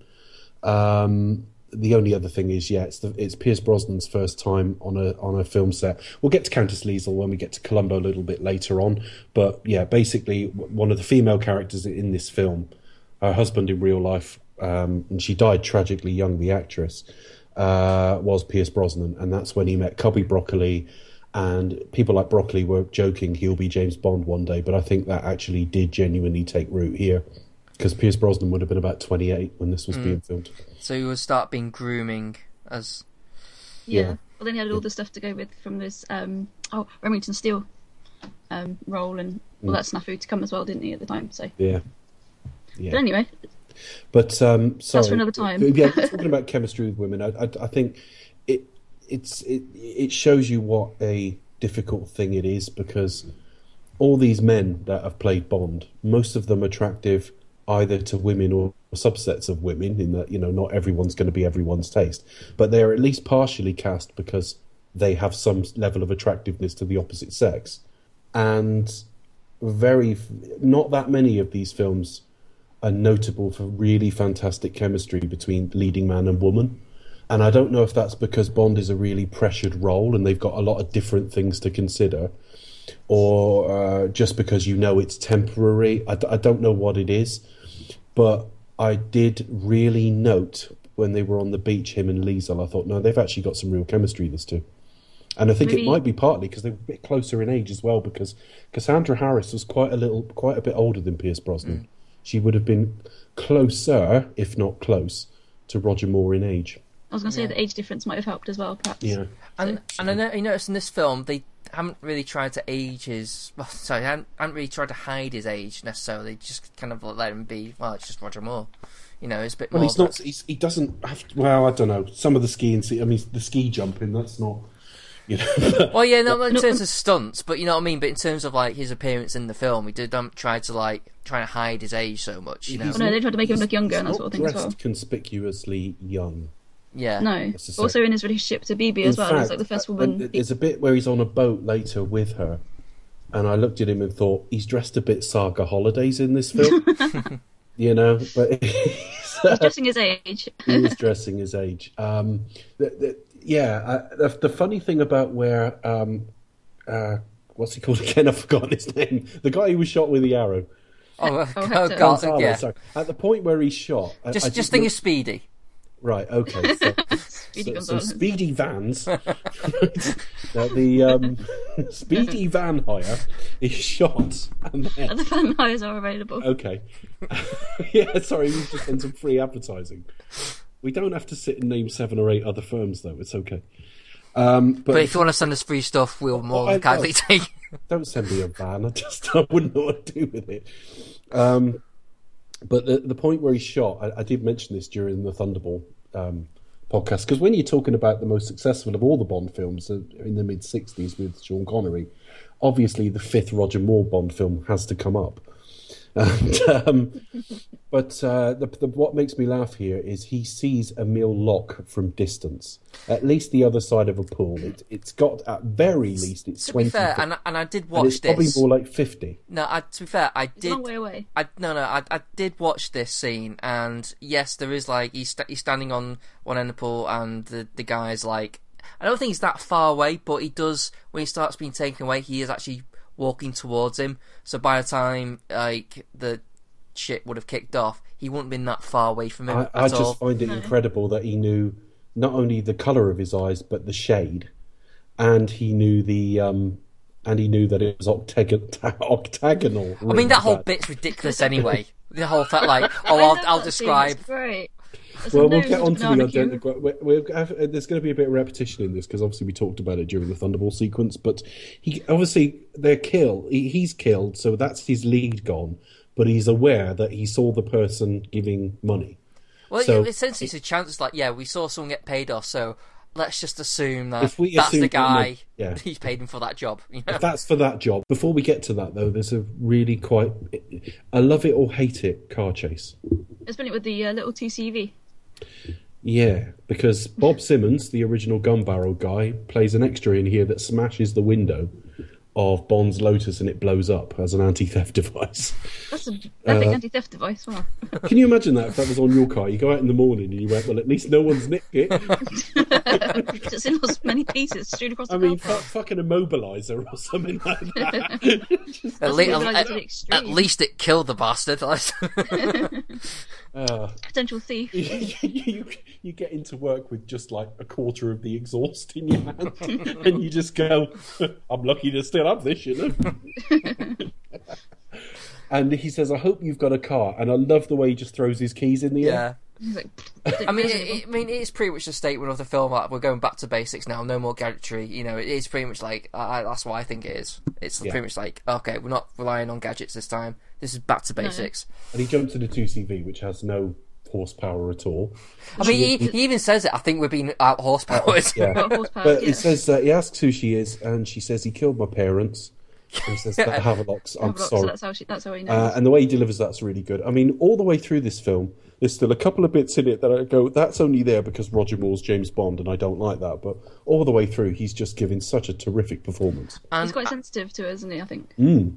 And I'll, I'll be, I'll be. He also during the uh, the car chase does his obituary like a knowledge of a, a villain in the opposite vehicle and and What gives a little yeah gives a little, Yeah, gives a give him a little nod. nod.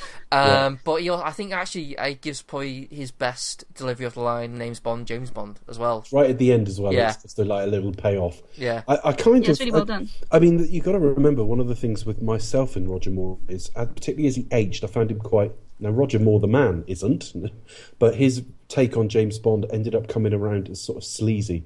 We saw it last week with Moonraker. You know, what do we, what do you do for eight hours in Rio and he's mm. already undressed? And I was like, well, get some fucking consent first. You know what I mean? or at least tell us she's half interested. I mean, she's just picked you up from the Yeah, airport. just assume, you know. Yeah, so I had problems with that. And, and the thing is, this is now a 53 year old man with a 23 year old woman. He is going to have sex with her, you know, the character at the end of the film. And yet, at no point do I find this slimy. I think No, he's, he's very classy all he the way up. treats the actor treats her, and the character and the character by extension treats her with class and dignity. Yeah, she gets the respect respect that Yeah. she. Well, it just goes back to what uh, you know. It's, it's why I say well, it goes back to what I was saying before about him. He, he- he's more kind of like concerned for well-being rather than like thinking about trying to shag her. It's just, but the, but uh, when the times when the script like calls for th- them there to be like romance. I mean, yes, it's a bit more sweet nature. Yeah, but he doesn't. He, I just don't, don't buy that, it. But I bet he asks how she is after every pump. yeah. Is that all right for you? How you Mental doing? image. Is it feeling okay? Is this I'm doing it for you? Now and you, do you still give me consent? I think by that Well, time she didn't we- need to ask. We we can stop if you want to. Just say okay. Oh, I, I went to have a drink there and it just. I couldn't do it because it would have gone out my nose. Oh dear. That's hilarious. is this is this Melina dialogue you're, you're doing? okay. Um, so, yeah, so it's a good sequence, and basically it's just them getting away. Yeah. Uh, and then we see him. We do see him back with the minister and Bill Tanner. Then, don't we? Is that and- Bill Tanner? and, and the minister goes mmm quite a lot, which is good fun. Every other line is like, "Don't cock it up this time, 007." Mm. And there's, hmm. he, sa- he, he basically says, "You've cocked it up, and we've got no leads now." And he said, "Well, assuming that money was for that murder, yeah. we've got. If I can find that guy, then Got a there's still hope." So Yeah. you He says, cut to the "Go identigraph. The scene. identigraph. Okay. says in a bizarre Okay. way. And then so you Or- go, get a Q scene, which is I, I, I love the literally Q scene where it's just like walking through the lab and all these crazy gadgets. Stinging in that lab, and Stinging, that, yeah. again, sorry if I'm repeating myself from like I think it was Thunderball when we talked about it, but this lab en- empties really fast. He walks in in the middle of a working day, get, and they're all like doing different things. They go into the identigraph room, do about two minutes of this is what he looks like, get up, and then Someone brings in a cup of tea. The lights are all off. And Everyone's home. They've made a cup of tea in that time as well. It's like, oh, I'll close up, and everyone's fucked up. I'll, I'll lock up. Everyone's gone. It's like, all right, and they've got their coats off, like they've been in there like all day. Or it could be that the identigraph actually takes hours, and To they've load been in up, there, yeah. like they, they got in there like you know, lunchtime or something, and then come on half But, five the- or something. They all but there's off. barely any cuts in this. It looks real time.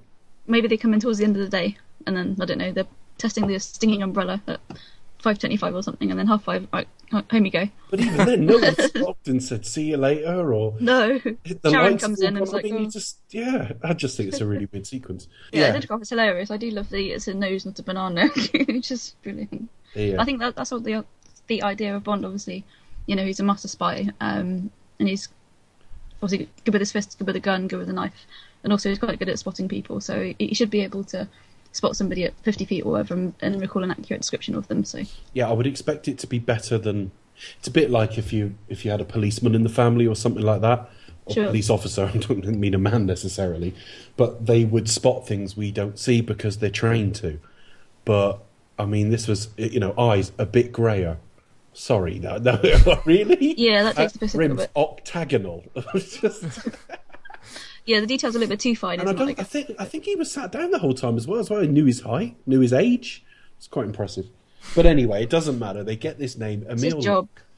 And I like how you sort of like just do like a little like uh, computer drawing, and then oh, they're print off print. It's literally like a photograph likeness. Just Wouldn't you love it if they printed it and it had just been this real kid's like drawing of it? Here it's just like Homer Simpson. Just Show me my first printer. And and then when you actually when he actually gets to him, it's not a man, it's like Bertie Bassett.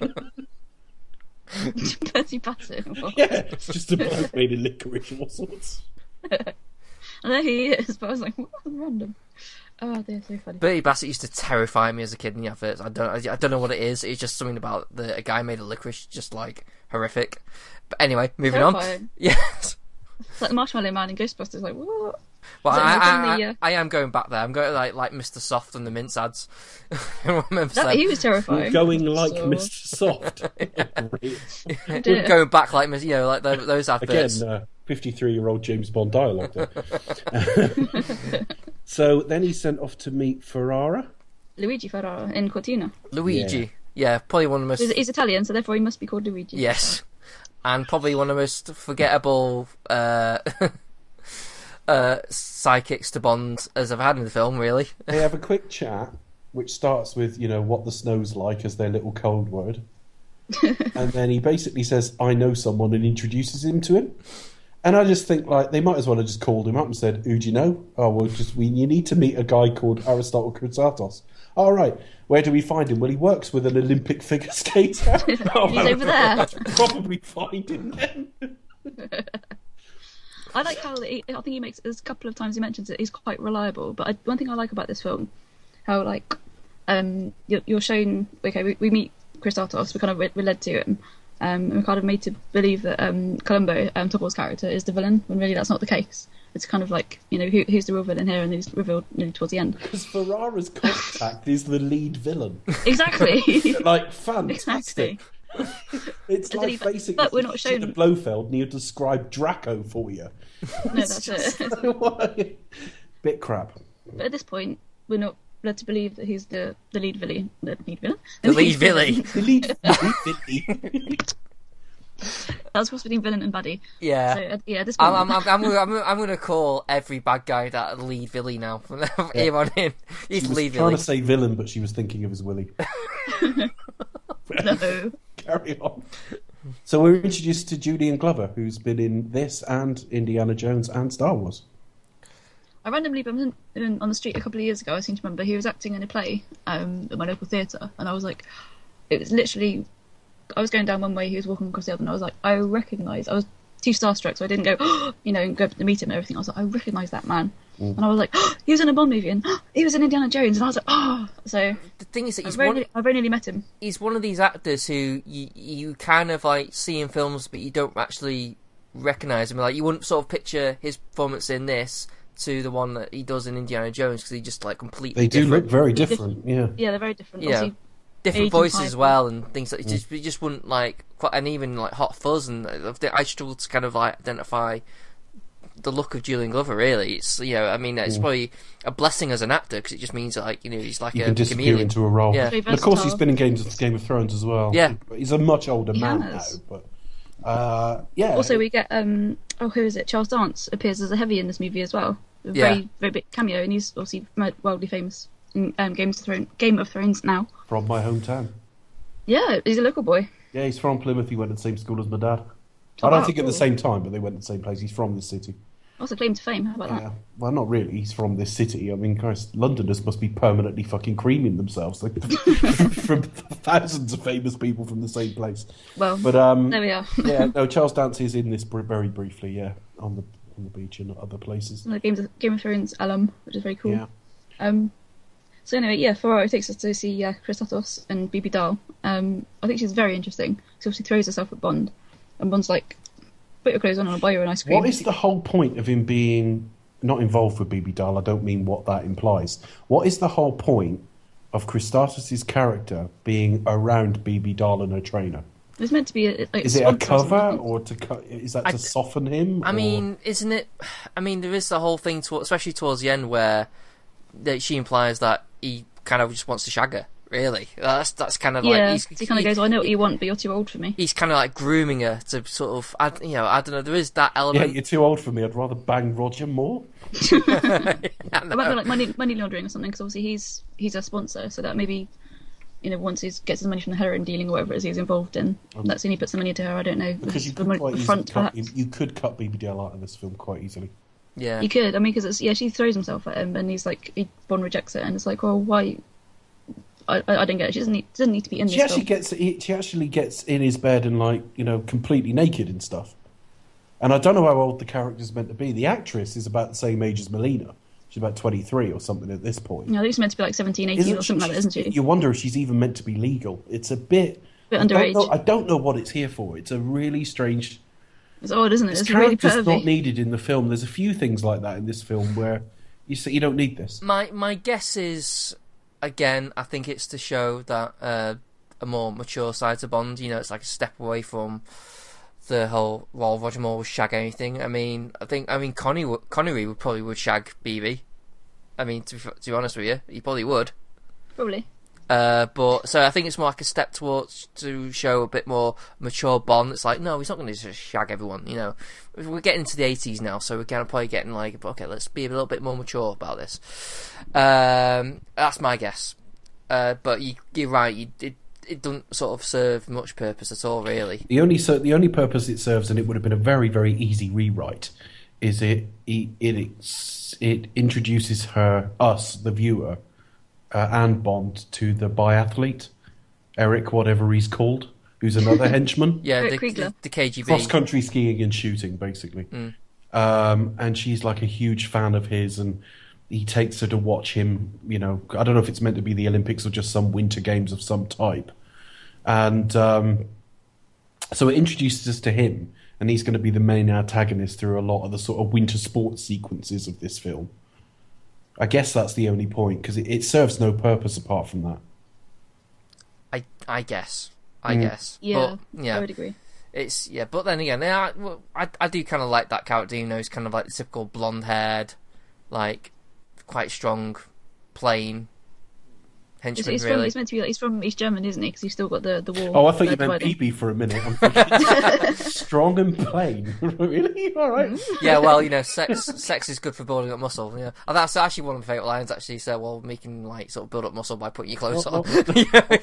Honestly, not, not the way I do it. It ain't. you do it in record time. Yeah, I can. Pardon? Nothing. So she does it in Sorry, I record said time. not the way I do it, and you said something about record time. I misheard you, Dave. I'm so sorry. I meant the that's the way she does it. And I was like, obviously in record time. She does it really quickly. It's like quick. And the next scene, I close her on. Oh my god, oh, well, fast. right, okay. All right, but uh, Okay, Mel- please edit that part out, Chris. Melina does. T- he never cuts nothing out. Don't worry about it. Um, no, I don't. no, Damn it. I'm the only person who's had anything cut on the grounds of taste from this show, uh, which tells people listening how bad it must have been because Chris leaves everything in. Um, yeah, that's the one thing I refuse to cut, I'm afraid. anyway, moving on. So, which, which basically means we can push anything now. It's just like crap. I've done. I've done my one cut. Push Yeah, that's button. it. That's it. and I was the I was the un downtrodden victim of that cutting. Oh, oh well. We'll, we'll let this in. How about that? Melina turns up and is nearly killed instantly. Yeah, a pair of motorbike bandits try to cut her up. Yeah, because you know, make yourself really obvious and loudly roar. It's you could have just sniped her. Yeah, but same as anything, it's like you know Bond could have been killed just by a sniper easily. Oh, I but yeah, know. yeah. uh, I mean, like I, w- I will say Bond is wearing a very very fetching uh, skiing jacket.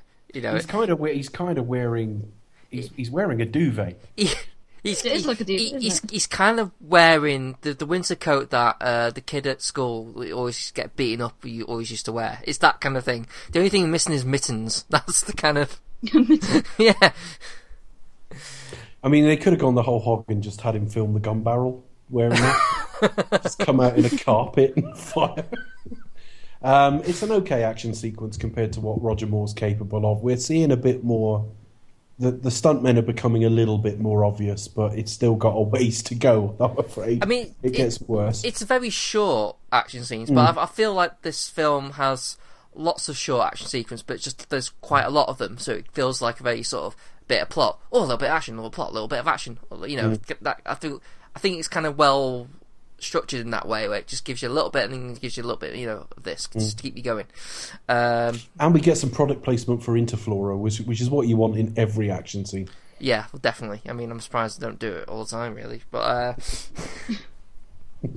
Yeah, beat the shit out of someone, their guts are hanging out, and you turn and just go Ben and Jerry's. By the way, Isn't that as bad as Skyfall anyway? That was horrendous. With Skyfall, the thing in Skyfall that made me laugh was when he was in the crane Oh god. and he goes to like change gear or whatever it is, turn it round, and it just lingers on the watch for about two or three seconds longer than it should. it's just really like.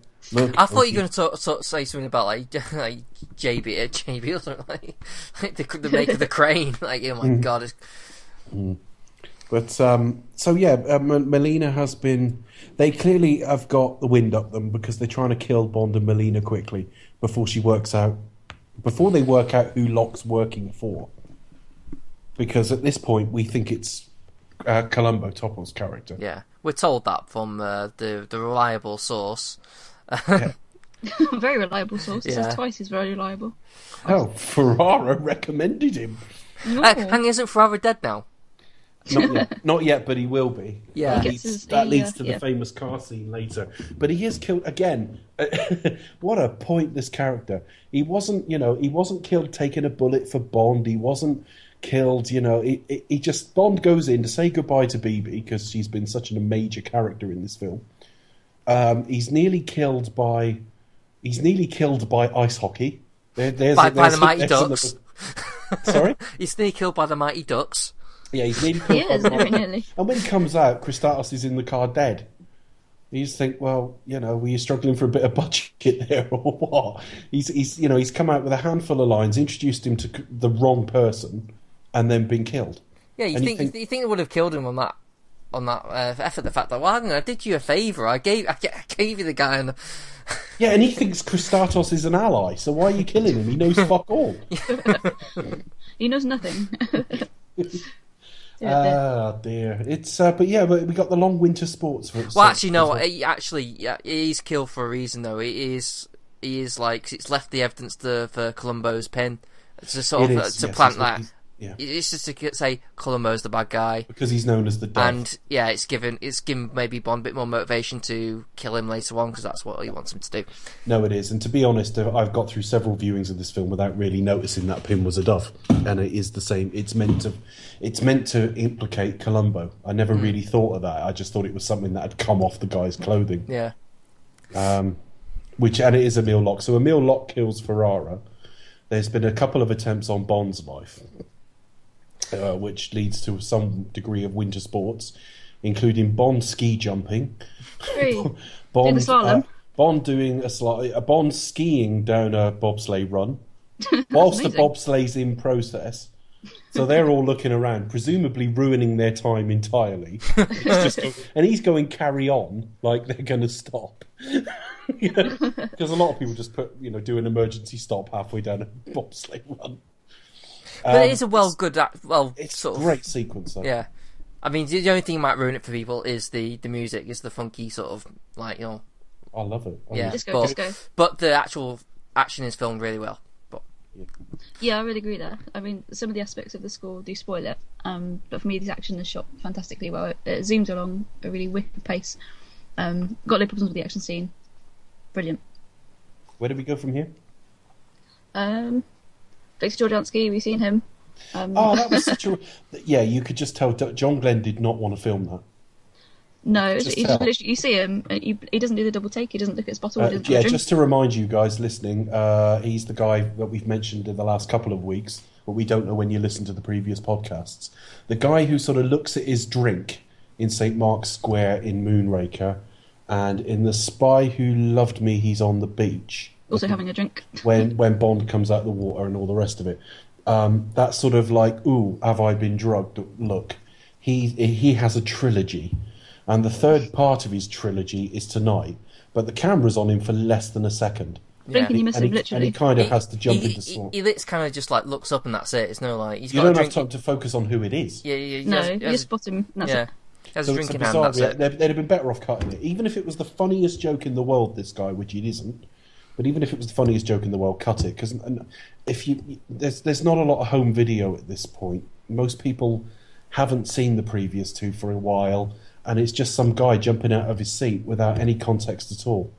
It's really I mean, strange. He might have better off just do double taking pigeon really. Yeah, they should have just done that, really. Yeah, but it's the cost. taking. It's, it's the cost of flying that pigeon in. Then you have got to talk to his agent. I mean, who knows? What, how are you going to find him after Moonraker? Is he a carrier pigeon? Well, yeah, I guess it could be that. I suppose you go down to St Mark's Square, but how do you know which one it is? the one the one that's always like sort of like double taking all the time. It's the one in the sparkly jacket signing autographs and. Was it an acute alcohol problem? Moonraker, Moonraker, I thought it was my big break, but it's where it all went wrong. I just kept getting oh. offered kids' TV and like postal work. Geordie Racer. yeah, it's easy. The one that looks like a bad special effect. If there's anything to be concerned about that we talk about carrier pigeons an inordinate amount, given that it doesn't have a role in any Bond film. We've never, we've never experienced in our real lives. None It's of us own pigeons. I think I, I just mentioned it once, and it's just become a running joke. So I thought, right, I'm going to pop it in now. Dave just said it randomly one time at No, the end she of the said podcast. carrier pigeons. She said carrier pigeons. Did she? Yeah. Oh, I right. may then have gone on for a couple of hours about it. It was a running joke. So yeah, so they, they can't put a carrier pigeon in. They can't put a carrier pigeon in because he's not a trained actor. They can't put the one from Moonraker in because they've got to go and find him in St Mark's Square. And unless he- he's been in rehab, there's no fucking records on him. So we're just left with Victor Tourjansky jumping up, and before you can see him, that's over. And that's the end of his fantastic contribution to the Bond series. That's a trilogy, folks. Every time you look at your drink, you're just paying homage to him. then where do we go after? Victor Uh, well, I think he goes to meet Melina again, doesn't he? Because he promised her, "Oh, I'll I'll come and fi- come and get you at." The... Oh, he goes. Yeah, she's underwater. Yeah, Although she's not. They filmed all of that on a sort of soundstage with wind machines and everything else because she cannot. The actress had a medical condition; she could not be underwater. No, she couldn't swim. Oh, really? That's interesting. They've done it quite well. The- The only place it's really obvious is when, when Bond is trying to sort of get them out of their their sort of um, ropes later on, and he's sort of pulling against that rock. That that is clearly a man who's having no problem seeing. He's not looking through water, but generally speaking, the effect's done really really well. Yeah, otherwise you wouldn't know that it's not. You wouldn't know. No, done really well. Even when they, they sort of swim off, her hair moves as it would in water. Mm, really clever. Yeah, yeah. Excuse me, sorry. Yeah, you sound thrilled, Becca. it's quite, quite an exciting effect, isn't it? No, I genuinely do think it is very well done, and you generally wouldn't know. Sorry, it's late on a Sunday night, and I'm like, oh, but it's all good.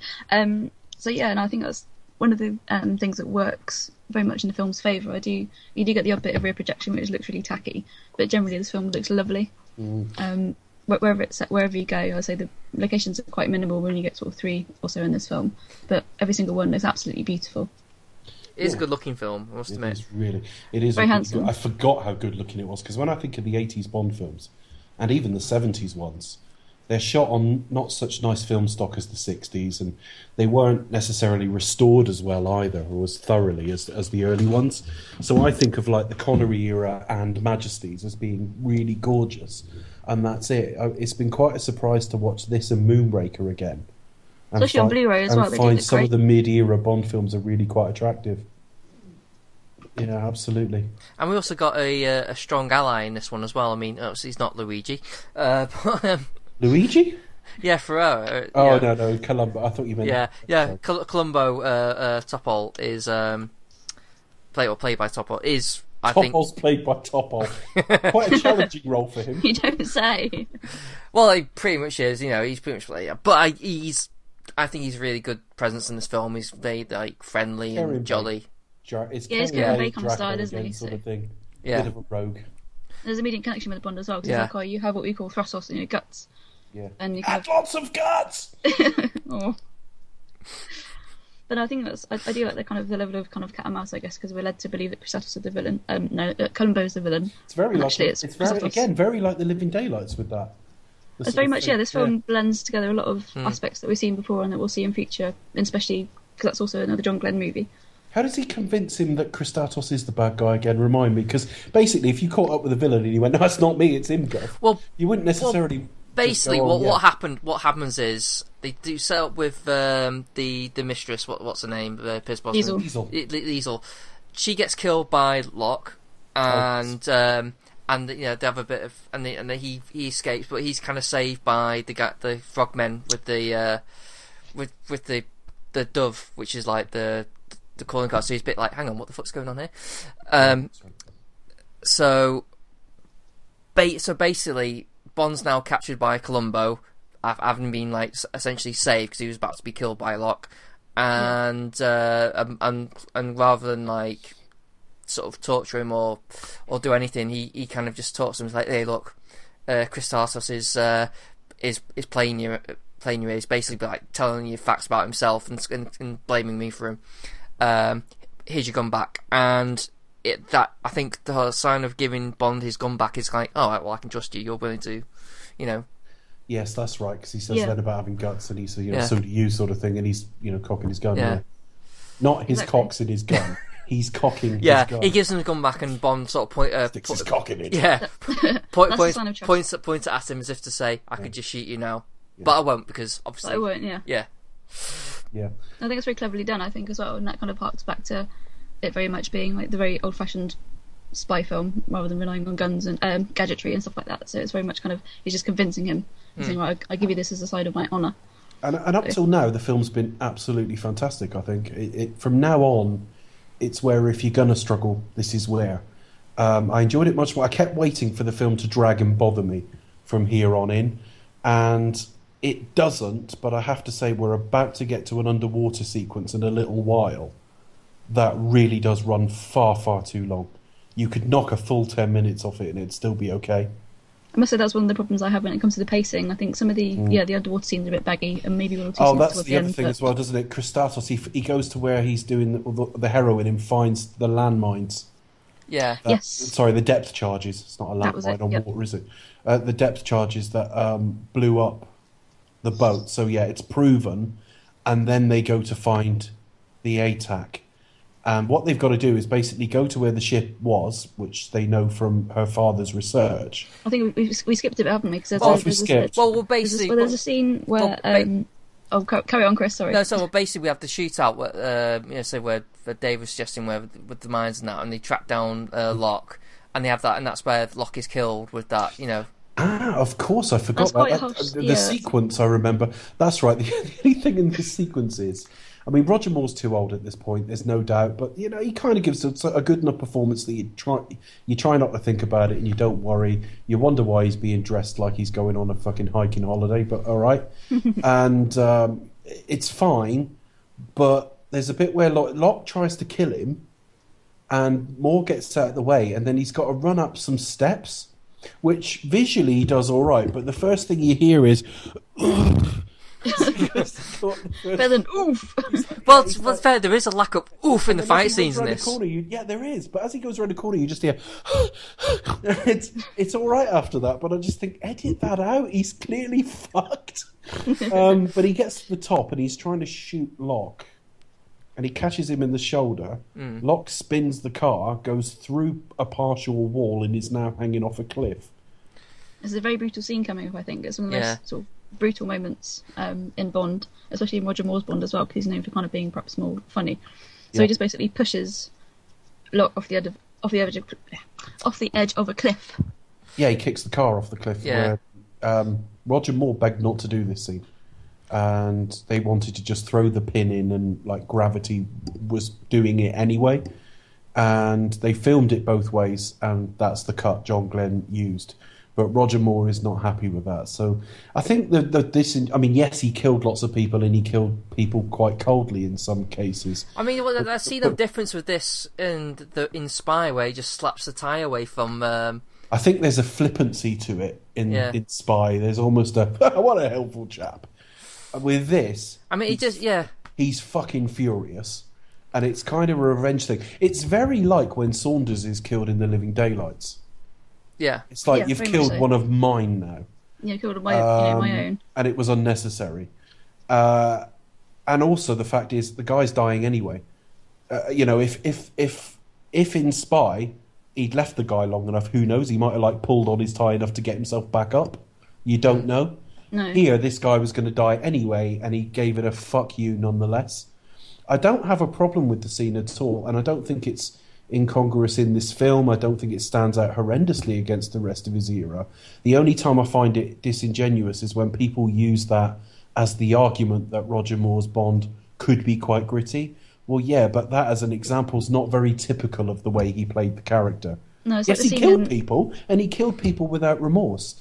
But he didn't kill. He he didn't throw an extra kick on people that were already dying and fuck you with that brutal look on his face. Yeah, I think No, it's, exactly. it's the only time where it's kind of done, but it's part of the, the tone of the film. I mean, he still kind of kill people cold bloodedly, like still shot. Yeah, of course he He does. still he still shot um, Strong uh, Stromberg um, like unarmed, like Yes. just just casually, just like bang Yes. bang bang. You know, it's like you know with no. But he didn't. He, yeah, but when when Stromberg's dying or dead on the floor, he didn't go over and put another couple of shots in his neck as well. yeah. No, I, I think that, that's it. the slight difference. Yeah, y- you know, there are people who are bigger Roger Moore fans than, than I am, certainly, and know these films a bit better than me, uh, who might say, yeah, but what about this sequence? What about that sequence? Fine, and that might all be valid. I'm just saying that a lot of people will defend the grittiness of you, if you like, of Roger Moore's Bond using this scene, and it is atypical.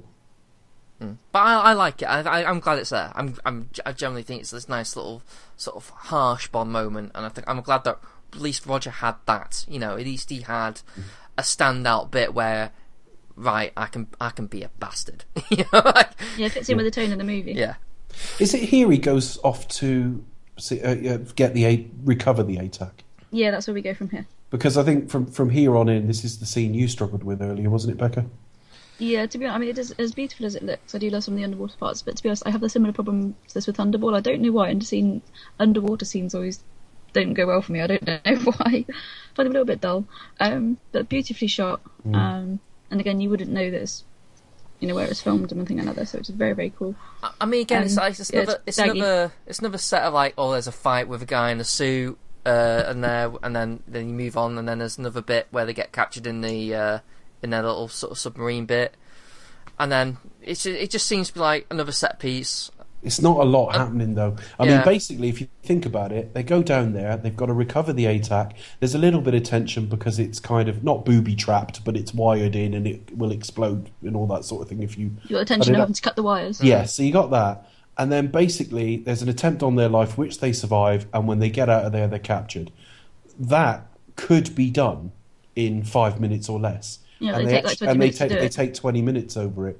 It it is a bit too long winded. It's not boring per se.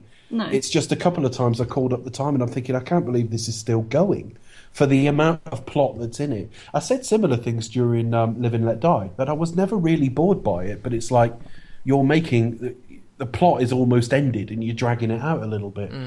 Um, but it's it's an okay sequence. It's all right. It's just it is it is far far too long, and it and it would have knocked. You could have knocked ten to fifteen minutes off the running time of this film just by tightening this one scene. Yeah, I must say, I do, I do like the way it's done though, because it's kind of it. I was watching it, and you, you literally, you, so Bond and Millionaire are there, sort of cutting the wires. Will it will it not explode or not?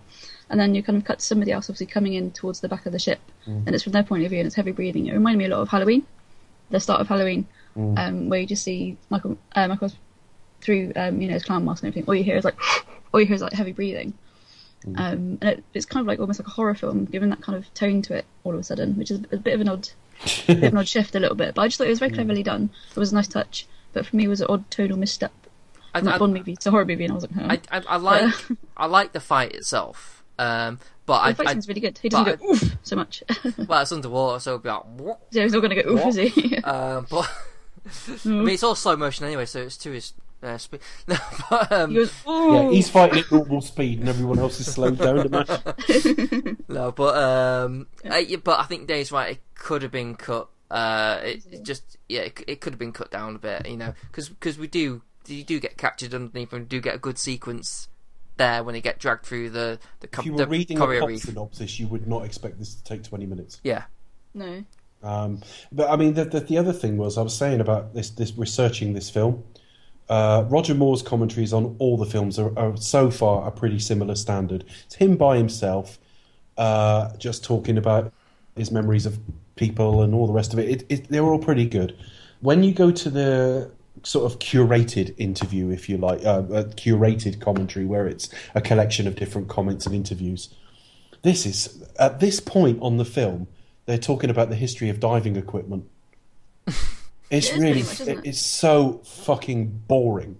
You know, it, they've got so little to say, so much. It, whilst the technicalities behind films can be quite interesting, I think uh, it's a measure of how little story there was, or gossip, if you like, around the making of this film. That so much of the commentary is purely technical. This is how we did this. This is how we did that. And we've got nothing to say about this interminably long sequence. So here's some, you know, heavy diving equipment. You know, that went out of fashion and then this was used for a while. And then in recent years, and you just think, this is a really odd thing to put on a commentary. Yes, uh, Kristatos is uh, gets first chance to be a bit of a bastard this time around. He's like he's in full on villain mode. He's not pretending to be a good, good guy anymore. Um, and he's like, right, well, I'm gonna uh, kill you quite nastily by dragging you along uh, a coral reef, sh- uh, tearing your skin, and getting eaten by sharks, basically. Yeah. It's Yeah. a bad idea. Doesn't know who, doesn't care who knows it. Yeah. Leave their legs free so that they can swim properly and escape. Yeah. well, apparently it'll make more. It'll attract the sharks. Apparently, I don't know. Yeah. All right. Well, fair enough. But um, it, it's actually an okay done sequence. I mean, they they finally have some chemistry between them. He's playing it very tenderly, and the way they escape's pretty well done. Mm. It's like Bond's resourceful. He's not like got, found like a little gadget in his watch or anything like that. Mm. It's uh, it, it's done pretty uh, pretty hardcore. Really, I, I kind of like it, and also like uh, Christos um, being a bit of a being a bit of a twat now. He's being like very much like. Uh, He's like, oh, we, we don't want any blood lost yet, or something. You know, he's a real gets his teeth into the role yeah, finally. and when his, one of his men gets start getting eaten alive, he's like, "Ah, leave him." I know that's I a thi- horrible scene, and he's like, oh, leave him. He's one of our less useful people. And you think, oh my god. But when you when you have uh, the fake out with Topol's character first, you don't know if he's a henchman, the main man, or not. By the time we get to Kristatos as the bad guy, he's not got a lot to work with. He hasn't got a lot of time to make much of an impression in this film. yeah, he just basically pretend, "Oh, I'm I'm a helpful Greek. I'm just giving you lots of information." Or something. It's like he's a bad guy. So yeah, Up you know, so, so now it's like right. Well, now I have to kind of show you why I'm a bad guy. You know, He's not one of the great ones, is he? I. But it's again, it's like the film. It's it's more a mature kind of take. It's not like done a hammy or anything. It's not like it's. He's not like he doesn't you know, want world, I mean, world domination, really, does he? He it- just wants to sell the ATAC to, to the KGB, whoever, doesn't he? Really? So I mean, it serves the plot. I mean, it's not too jarring. It's not all sudden It's like not awful. It's not. No. I mean, because let's say for most of well, for at least half the film, he's playing it like helpful, giving you loads of information. Um, you, you you don't you, you suspect that you know he's he's nothing's like quite what it seems because he just seemed rather a bit too helpful. Um, But you know, but he is required to be like, oh, I'm just Mister, give you loads of information, blah blah blah. And now, right, well now I'm the bad guy, so now I have to be menacing, but not you know, but again, the, the film's mature, so it knows to be, you know, not to overdo it. So it, it gives you enough light to, to show you that I am quite not a nice person. yeah, deep down inside, this sort of like pretend, but you know, it's it's not overdone.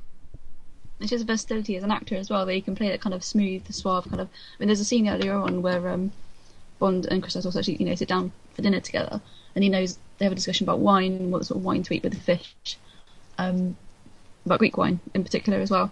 And it's like, well, you know, they're on the same level, you know, on the same level culturally and intellectually as well. So Bond is a foodie. It's always wine that proves it. that's the one. It's always down to the wine. So maybe that's what told him. Yeah. Hmm. It's never which beers. it's always about Yeah. the wine. Yeah, it's um. The next plot point, of course, is they get free and they get back to the boat, and basically they're tipped off where to go next by the parrot. he doctors at Cyril's. Yeah, which is really funny because my, my dad had a parrot. I mean, I d- d- I don't know if like different breeds of parrot are different, but my dad had like an African grey, and basically they don't repeat things that quickly. They take a while to sort of pick up on the fact you say things, And when they do start speaking, they sort of speak it in a, in a mimicking of your voice. So that kind of weird, pretty Polly voice that's just repeating things you in, instantly as you say them. I don't actually know if that happens, and it's a really odd way to find out. I mean, at what point did they say this during script development? Well, we'll just have a parrot tell them. Just throw in a parrot. I don't know. It's it's it's kind of Can we get a pigeon? No. It's a bit random, isn't it? Though. It's a bit queer. I don't know. I'm, I'm, I'm get, I guess it's like one of the things in films where like people who are not parrot experts are going to be fine with it, but then you know people who know par- about parrots are going to be like, well, that's poor shit. I'm not, I'm not buying that. I, I just think it's a strange plot decision. It, again, it's not a big big deal, but it's just like well, I, I just think that very rarely in these these aren't like au- auteur works where somebody sits in a room and comes up with this blinding idea, and that's what gets filmed. There's a, there's a degree of committee about Yeah, it's this. filmed by committee, isn't Uh, it? yeah, uh, uh, you know. So at some point, some they've sat around and discussed this, and someone's gone, "Wait, it's parrot." It's like, what? what? Maybe it's a way of, as I say, with having Sheena Easton in, in the credits. Maybe it's another way of getting bums on seats. You've got the younger audience coming in. I don't know. Appeal to the kids. I don't know. box office. They're, chas- they're chasing that parrot dollar. I don't know. there's, there's money in them parrots. I'll tell you that. Let's It sticks in your mind, though, doesn't it? It sticks Like in your mind. is For them putting one of the pop stars of the day in the opening credits. Let's get a Parrot parrot in it. to get the youngsters in. You're sure sign, sure sign of success. See, a parrot in the uh, movie. See, for whatever reason now, I've just seen the opening cycle season, and Sheena Easton popping up, and you see head of a parrot going, start singing your eyes. It's just like Yes. it's like when they made John. it's a bit like when they made John Carter, and they couldn't call it John Carter of Mars because they'd done some research that said films with Mars in the title don't do very well. And at some, at some point, some suit at United Artists, and this is the last film that's just United Artists, by the way. But the, some suit at United Artists said, "Have we got any tracking data on parrots?" Put parrot in. Surefire success. It's like, it's there- memorable, there's, isn't it? there's a parrot in this film. Can he do something? Can he add to the plot by any chance? Is there any chance he can, you know, help? what the if he's plot? an tell you where they're going. he can tell you where they're going. He can imitate Bond. he can... Is is is is now? Hear me out. It would it be possible for there to be a scene where a parrot talks to Margaret Thatcher? Is that... Sold. That's going in the movie. Uh, well, no, no, because at the point where they first start developing this, she may not have been in office at that point. So I am wondering if someone's just gone, "Can we have one with the parrot talking to the prime minister?"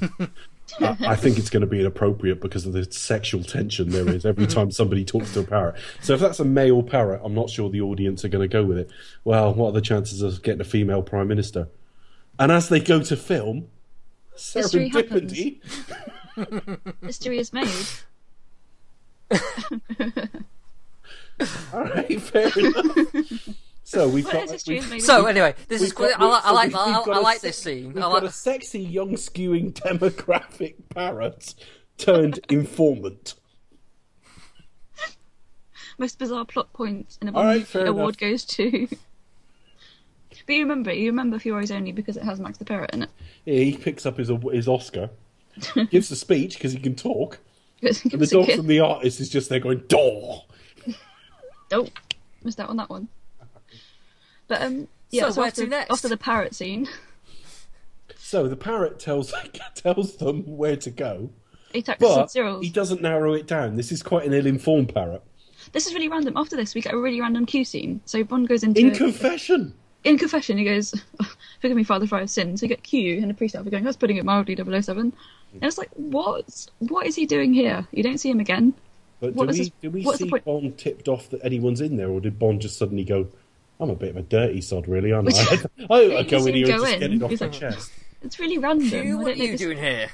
Yeah, literally. He's like, "That's putting it mildly, 007. It's like, oh, just Yeah. shoved in as an afterthought. So he it's just funny comes though. in. To, he just comes in to tell him that there's like I don't know, I can't remember the number now, but there's like 15 Saint Cyrils or something. Yeah, lots of different St. Cyril's. and you just think, well, one. that's fine. But had he just gone straight to Saint Cyril's, having heard the parrot say it, which one of the audience would have gone? That's bollocks. There's 15 of them.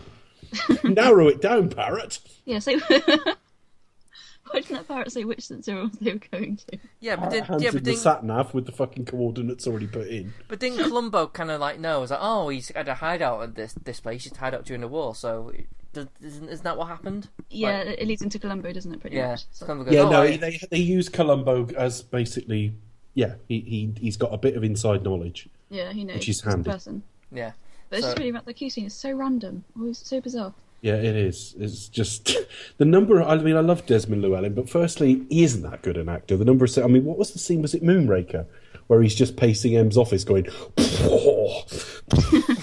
um, and also he's crowbarred in because he was popular. He just gets put in places you just think. I know, think I think probably the absence of M as well for Bernard Lee. Yeah, might, I might have guess so.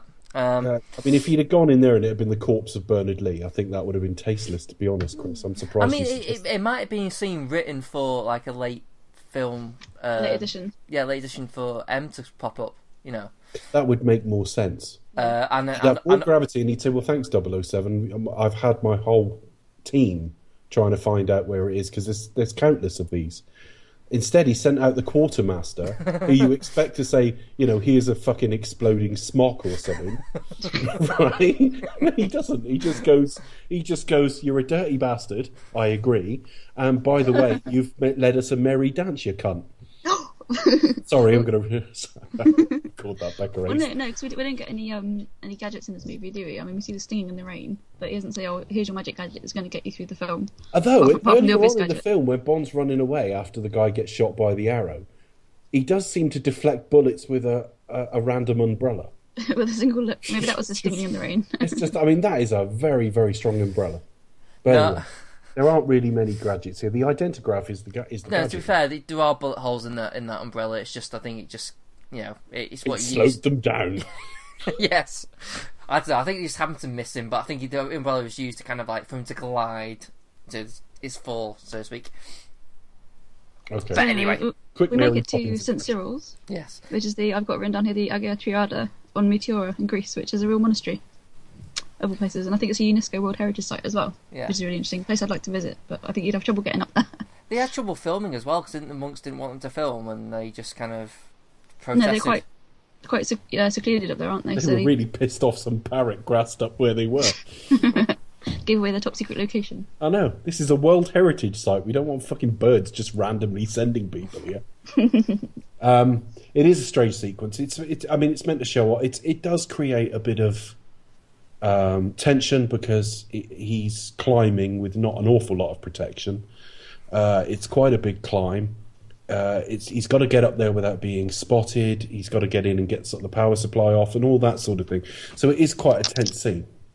I mean, I, I, I do like like the scene like when the, the henchman comes along and he's knocking off the the the, the climbing ropes. You know, I I I, I That I, is really quite tense. yeah, and I I- just I love the payoff. I like like how he just manages to just kill him with one of the, the climbing knife things, and he's and he fought. I, I, I think it's a really well done sequence. It's one why I think stands out to me in this film. And I think in years gone by, it's always been a sequence that I, I have found run a bit long, but tonight I actually. I was really into it. I found it quite tense. I mean, you know he's going to be all right. He's James Bond, but in the moment, like, oh my god, one more knock and that's one's going to come out. Is, has he got any more in the wall? That sort I'd of have- thing. I'd have to agree with you there. It's another scene that in the past, like especially when well upon first seeing it, I just thought, oh, so dull. But upon repeated viewings, it's really grown on me. It's really it's a well shot scene. Um, it's really tense, and you think, oh, are they going to make it? Um, and it's just it goes back, it harks back to. I keep saying it's a harks back to the kind of the old fashioned spy movies. Yeah. And he's, it's just uh done purely on their surveillance, um, on, on brute force, and good old fashioned spycraft. To be honest. And of course, he's carrying his vanity suitcase with all his Cossack and Falcon hairspray.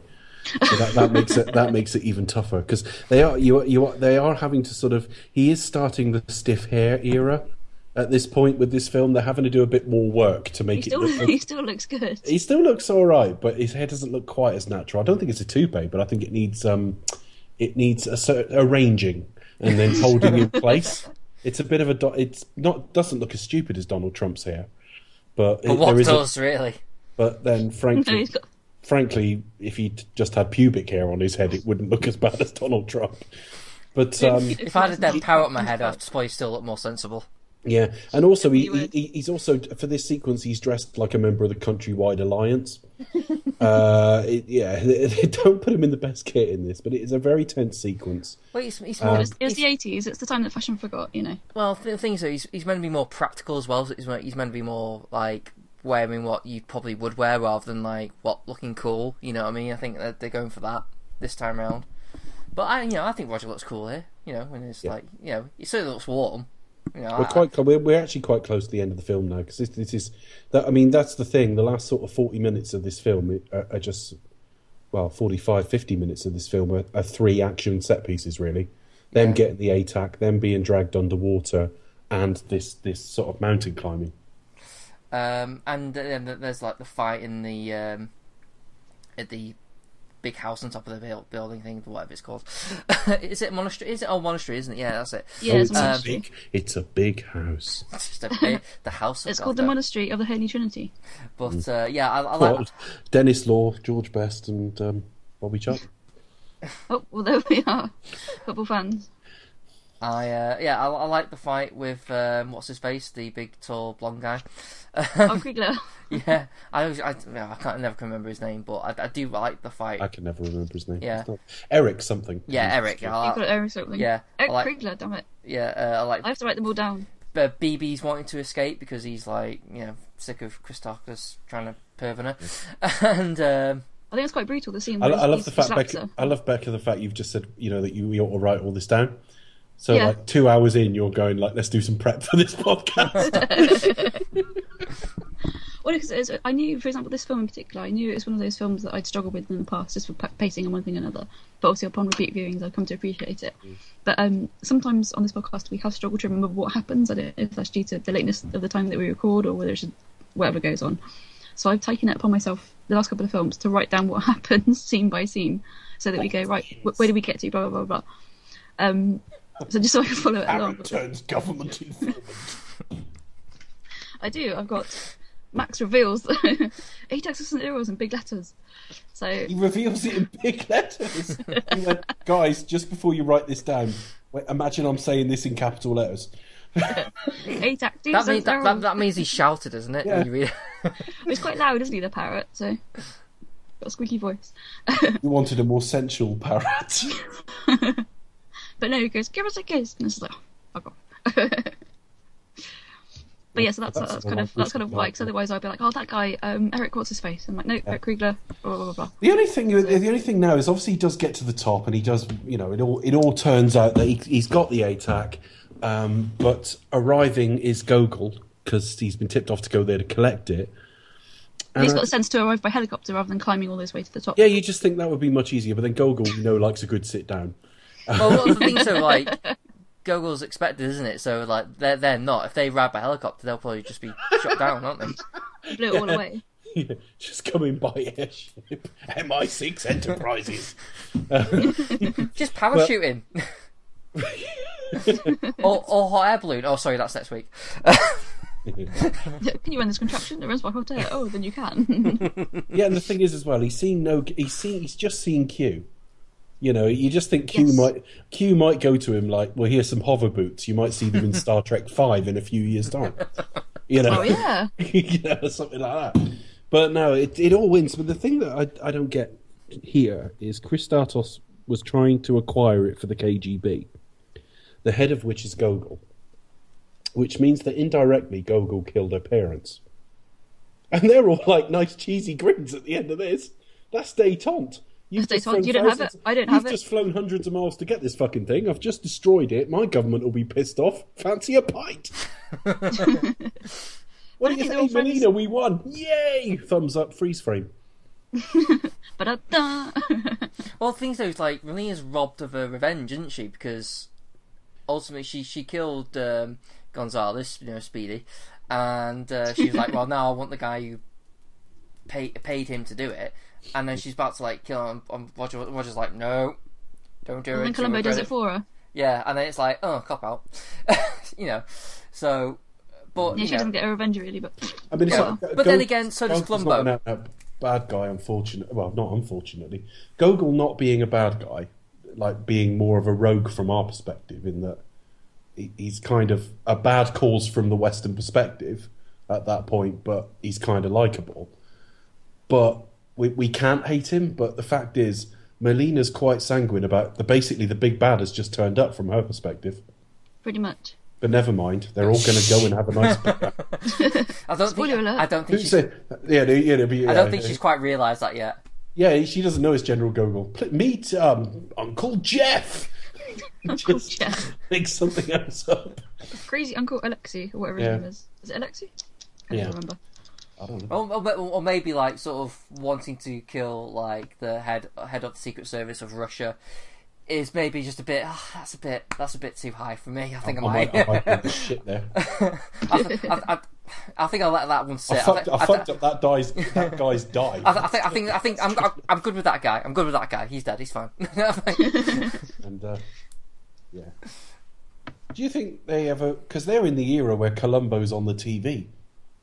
Do you Oh, think that's they, true, Do you think he got, they ever took the piss out of his name in any deleted scenes? Like, oh yeah, right. well, didn't they change his name from the books because it's like uh, the character from Risico, it's like Christos and Columbo are from Risico, but, think- Yeah. but but then they changed like the name, like sort of like the the spelling of the name. He's called Milosh, isn't he? Milosh Colombo. Well, no, no, but no, but it's like like in the middle of like there's a U instead of an O or something. Ah, Yeah. sure, yeah, yeah. They changed his name slightly, I think. Yeah, but they? he doesn't go Columbo, does he? No, but the point is, that might be. Yeah, but that might be because of the the TV show and how like oh to I don't know. Anyway, it doesn't it, matter. Dishevelled They've They've all Detective won. wanders They're into all off scene. for a pint. They're all mates. Yeah. And they've got to go on. Col- the Columbo's first on trip. about his his Did you wife. get the ATAC? uh, That how he's a big multi-million fan. pound Tommy fucking centre we had. No, I just, I just kicked it off the cliff. And the Oh German yeah, centres how was are he about available. that? Oh, we just had a few laughs. I know, I can believe that. He just le- throws it off the edge of the cliff and it crashes into smithereens. It's like, well, that's detente, comrade. I don't have it, you don't have it. Gogol So- looks delighted. He's like, "What a little trickster!" Bastard. But yeah, but that's why we like Gogol, isn't it? It's just like, Mm. you know, it's just oh, he's he's one of them like oh well, good. It's on- not like next time We like, 007 Go- shakes we like fist. Gogol because he spends most of his time sat in a massive sparse office getting blowjobs. We assume he's getting. Yeah, he I think uh, he sat down he for a so reason. is. He, he- He he gets- never stands up unless he has No. to. you don't see him too much standing up, do you? So, Not that kind of standing up, anyway. and bless him, on the journey over, he looks quite happy. So, you never know what's going on. Um, and Bibi's found a new sponsor, At last, Who was a sponsor at the end? Columbo. Columbo. So, so she gets so she skates with a glass eye and a dirty Mac now. The Shovel Detective Sponsored sponsoring his sport. Gogol. His wife's Why a do I say a glass eye? I don't know. If, I don't know. If His it's- wife's a big fan. See, I don't know if Peter Falk had the glass eye or Columbo did. Uh, Was Pete, that yeah, glass- Pete, yeah, Peter Falk Yeah. had a glass Peter eye. Well, he did, but was it playing the part of a real eye? You know what? I don't know. All right. Anyway, so Well, maybe maybe that's what he meant So- by just by one thing. Listeners, if you're a fan of Columbo TV series, let us know.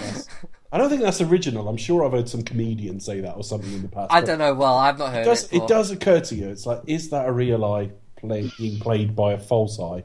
If so, it's not doing a very good job. Um, but uh, when are they going to learn? This is the third film in a row now. They patch Bond directly through to some fucking head of state without in his checking minute, he's innit? got his fucking pants on. Well, it's it's, it's it's audio, isn't it? And Cuba goes like, "Oh, Bond here, Bond here." Yeah, because of course there's no, oh, of Of course, there's no noises in sex, are there? but, but it's like I just I just love the fact that Q, after years of knowing Bond like through and through, as, as suddenly realizes that a parrot going Bond here, Bond here. Oh yes, that's Bond. There's nothing wrong with that signal. Send him straight through the And brightness. probably sounds like a thinking- parrot as well. They've recast it as a parrot. Fair enough. I'm, who am I to argue? You, the kids today, the the parrot demographic is massive. Apparently,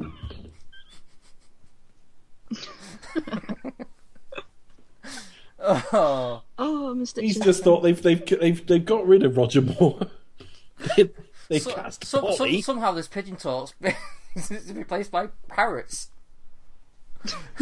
I'm just I'm, It's obviously a parrot as well. They can't tell the difference between the I'm two. just, I'm just wondering what bird's going to come up next in in some random episode. Probably a falcon or something. I don't know.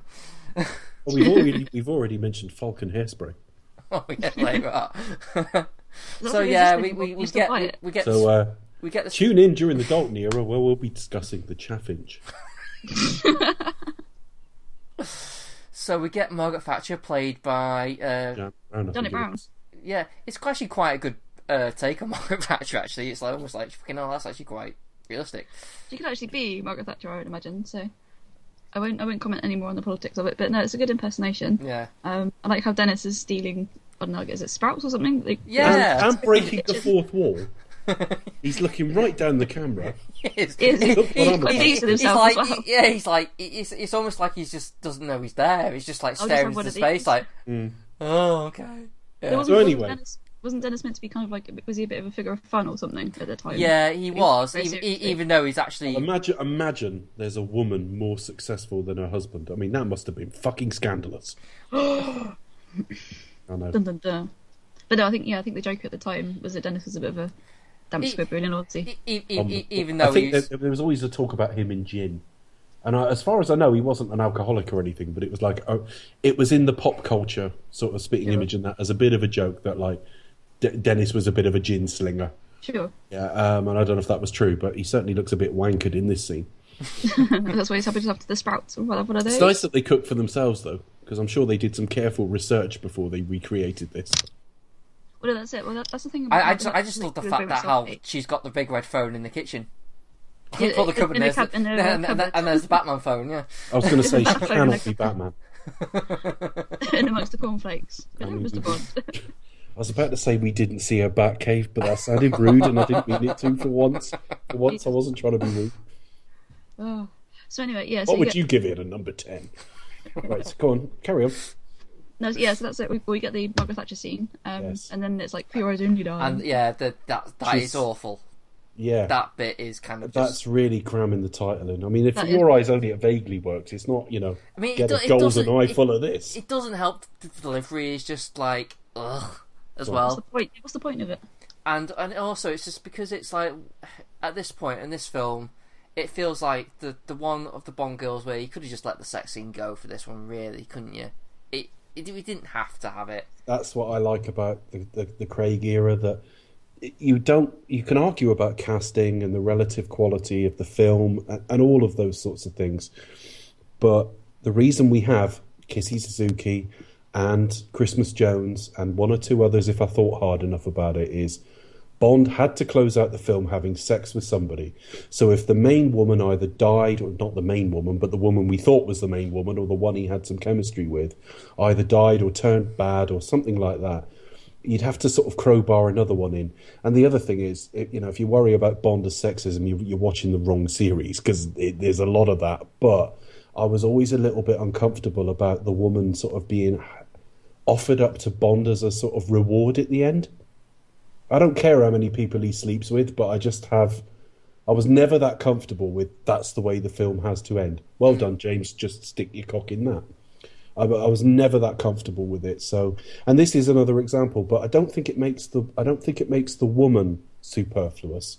I think she's perfectly decent in this film and perfect, you know, well cast and everything else. But I just think, yeah, it's a bit like Wailing. You've you've you've you've crowbarred him something where it doesn't need to be there. It's like hey that's it. hey like we we we've completed the mission so let's celebrate by having sex that's pretty much He could have gone skinny dipping with the parrot, and she could have talked to him.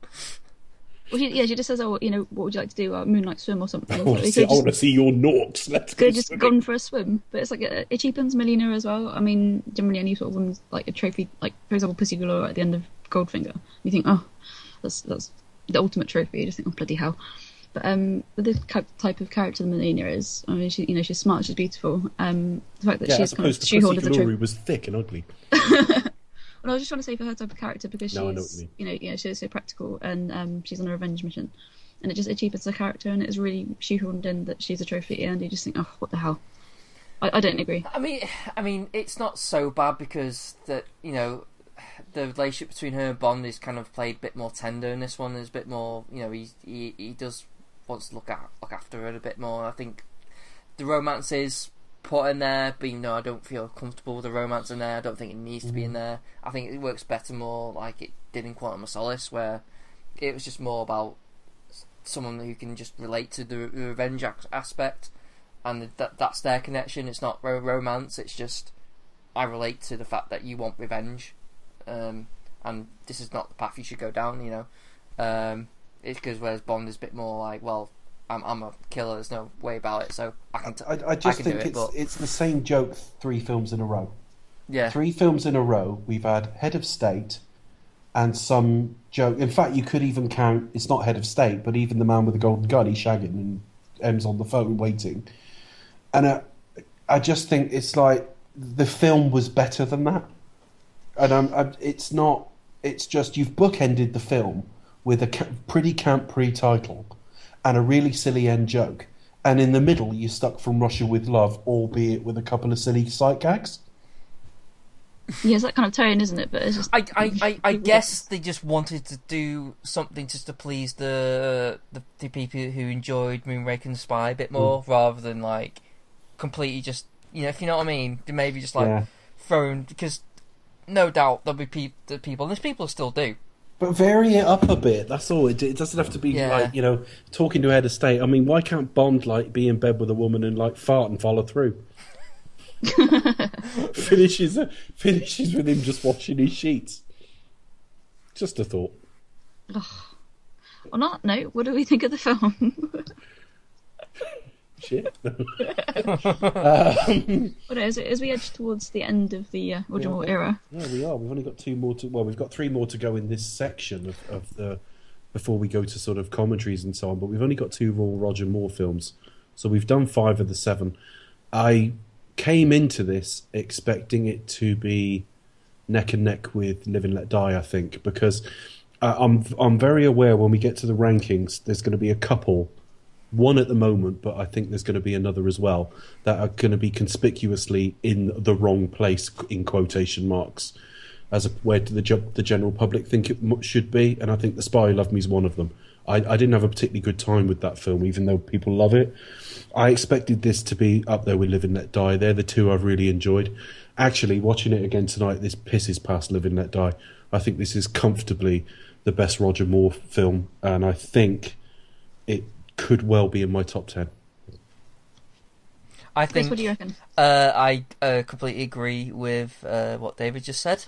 Um, I think I like it a bit more. I don't know why. Maybe just because I think about my top five, and there doesn't seem to be a, a Roger Moore film. This is the only Roger Moore film that that you know is gonna challenge to be in it.